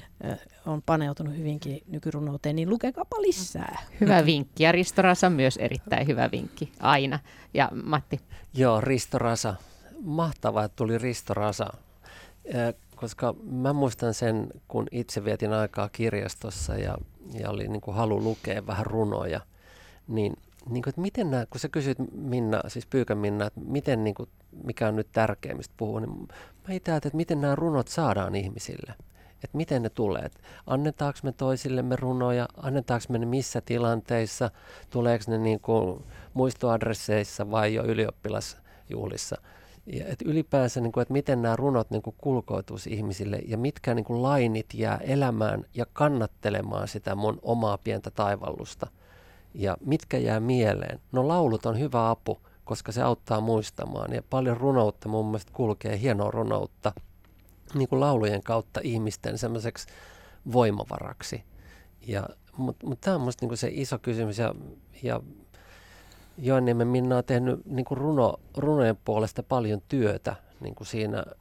Ja te olette molemmat tai kaikki täällä olevat, olette tehnyt, Vesa on arvostellut kirjoja, mä luin sun jotakin kirja-arvosteluja tänään niin kuin tämän päivän runoilijoista. Ja, ja tota, se tuntuu niin tärkeät työltä, mutta lopulta sen varmaan niin ratkaisee kansa, että antaako ne sen runon niin eteenpäin, lukeeko ne sen lapselleen, ottaako ne Kirsi Kunnaksen tai jonkun muun tämän päivän kirjoittajan kirjan syliinsä ja alkaa niin lukea niitä. Ja et siinä siinä on niin kuin mun mielestä se runojen merkitys mulle. Ja mulla on vaikka itselle joku Aaro Hellakosken semmoinen teille kulunut kliseemäinen lause, mutta mulle se on niin kuin edelleen sellainen mottomainen, siis vaikka tämä, tietä käyden, tien on vanki, vapaa vain on umpihanki. Kun mä hiihtelen talvella tuolla kotikulmilla, niin mä usein ajattelen sen, ja jo en mä tähän ladulle jää, että mä ampasen tuonne umpahankeen. Se vaikuttaa mun elämään, se yksi pieni runonpätkä. Ja sitä mä niin kuin soisin, että ne ru- ru- hyvät runonpätkät ja elämää kannustavat tai kuoleman kohtaamisen kannustavat, ää, hyvällä tavalla kannustavat, niin, niin kuin kannattelisi meitä. Mm. Se on musta tärkeää. Se on erittäin hyvä, joo. Ja se on kiteytynyt ajatus. Joku muu on ajatellut tätä samaa, joku muu on kokenut tätä. Ja, joo, ja, ja mä voin yhtyä siihen, että mä en ole yksin tässä universumissa. Niin, niin. Joku toinenkin ajattelee tällä tavalla. Voi hyvänä aika. Ja. En ole yksin. Meillä on vielä viimeinen soittaja, mutta Vesa halusit sanoa jotain vielä. Niin, tota, tätä hyvää runoutta on nykyään niin kuin saatavilla niin, niin paljon, että se on ehkä niin kuin just, just ongelma, että missä se tehdään niin kuin tiettäväksi sen olemassaolo ihmisille. Että jos ajatellaan vaikka mun omaa omia suosikkeja, niin kun, jotka kirjoittaa luonnosta. Esimerkiksi Pauliina Haasjoki on sellainen runoilija, joka käsittelee tosi herkästi niin kun tavallaan ihmisen ja ei-inhimillisen niin kuin kohtauspintoja ja täm, tämmöistä niin kuin kysymystä etiikasta ja että miten me ollaan vastuussa niin kuin toinen toisistamme kaikista niin kuin luontokappaleista. Mutta se, että niin kuin, miten se tehdään niin kuin, laajemmalle joukolle esimerkiksi ymmärrettäväksi se runous, niin se, se monen nyky, nykyrunoilijan kohdalla on ehkä haasteet. Siinä ei välttämättä ole tällaista niin kuin että on joku ihan yksinkertainen havainto, joka on kaikille heti tuttu ja se tulee niin kuin sitä kautta iskee, että tämä mä oon kokenut. Monet runot niin kuin tavallaan vaatii vähän enemmän sitten, ja siinä pitää olla se, sitä niin kuin tavallaan harrastuneisuutta ehkä, että se tulee se koko vaikutus. Otetaan viimeinen soittaja Hetamaija Luumäeltä iltaa. Hyvää iltaa. Joo, ja minkälaisia luontorunoajatuksia siellä? No, mun luontorunoajatuksia on tietysti ensimmäisenä tulee aina Lauri Viidan kevät tulee ihana. Se on ihan varmasti saappaan alla lotinaa ja lantajuovaa, mutta tuota, runo on mun mielestä erittäin hyvä opetuskeino, joka on jätetty nykyisin aika vähälle. Hmm. Et on paljon asioita, mitä voi opettaa lapsille runon kautta. Meidän suomen kieli on niin ihana, runollinen kaunis kieli. Et niin vuoden ajat, luonnon tapahtumat, eläimet, kasvit, kaikki, niin miten ennen oli linnulla metsälaulajaiset, missä lueteltiin siis kymmenen lintua ihan tuosta vaan noin. Niin se on jotenkin unohtunut tänä päivänä mun mielestä lasten elämästä. Ja niin kuin äsken sanoit siellä, että laulut, laulut myöskin, niin ne on erinomainen keino. Et tänä päivänä ei lapset osaa enää runoja ulkoa esimerkiksi. Niitä mm. ei, ei, ei enää tartu päähän. Se ulkoa osaaminen taitaa muutenkin olla vähän sellainen sellainen, että et itsekin olen ulkoistanut asioita sinne kännykkään mm. ja aina voi ottaa Googlen avuksi. Sen, voin kyllä sen sanoa, että, että hyvin monet nykyrunoilijat jopa niin kuin elää lastenrunoudesta. Mm. Meillä on, on Laura Ruohosen Allakkapullukat on supersuosittuja. Kyllä. Ja Tomi Kontio kirjoittaa. Montako runoilijaa Vesa Rantama pystyt luettelemaan aika useamman sormen, kädellisen sormia. Kyllä, kun, mutta osaavatko lapset niitä siltikään ulkoa? Mm. No, ei, ehkä ole sitä, paitsi, enää? Se. Niissäkin on laulut. Allakkapulluka, mm. makaroni. No, makaroni. Oh, makaroni. makaroni. Mäkin osaan.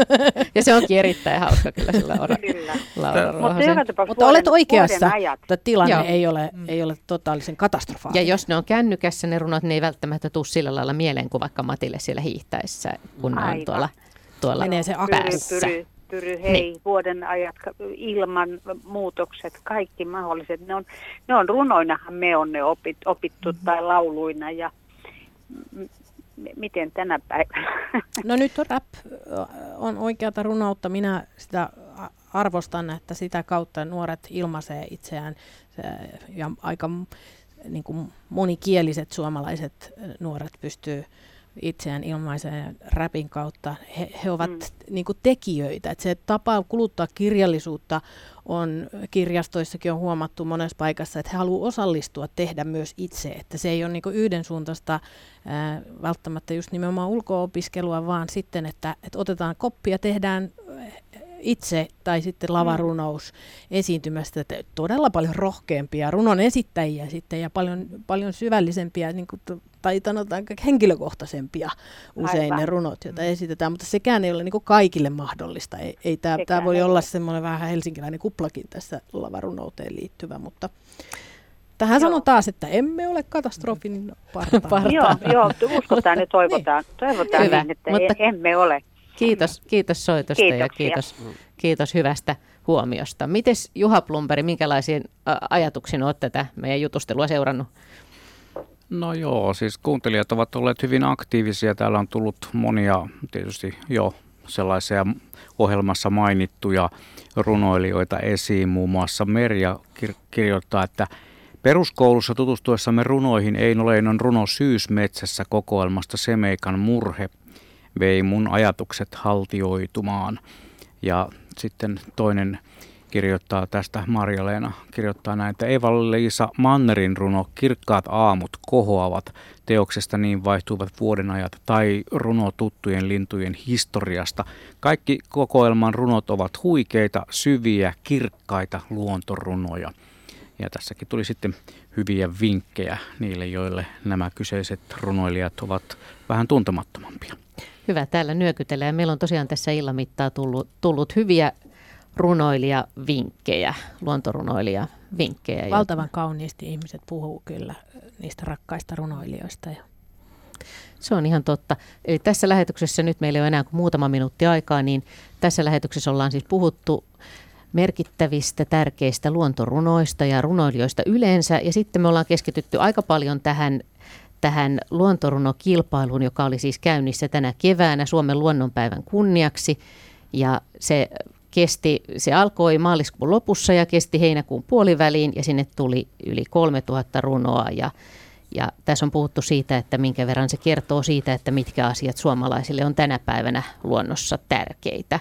Ja tämä kilpailu siis tosiaan voittajan valitsee sitten runoilija Jenni Haukio ja se julkistetaan Suomen luonnonpäivänä. Lisäksi Suomen luonnonpäivänä vietetään myöskin ylioppilasjuhlia ja sellainen yksi toive, kun nyt on eletty tämmöistä erikoista aikaa, on, että esimerkiksi ylioppilas sankareille voisi lukea jonkun luontorunon, eli tämmöistä, tämmöistä vinkkiä kannustetaan, kannustaa monelle. Muutama minuutti aikaa, mitä haluatte sanoa vielä luontorunoudesta?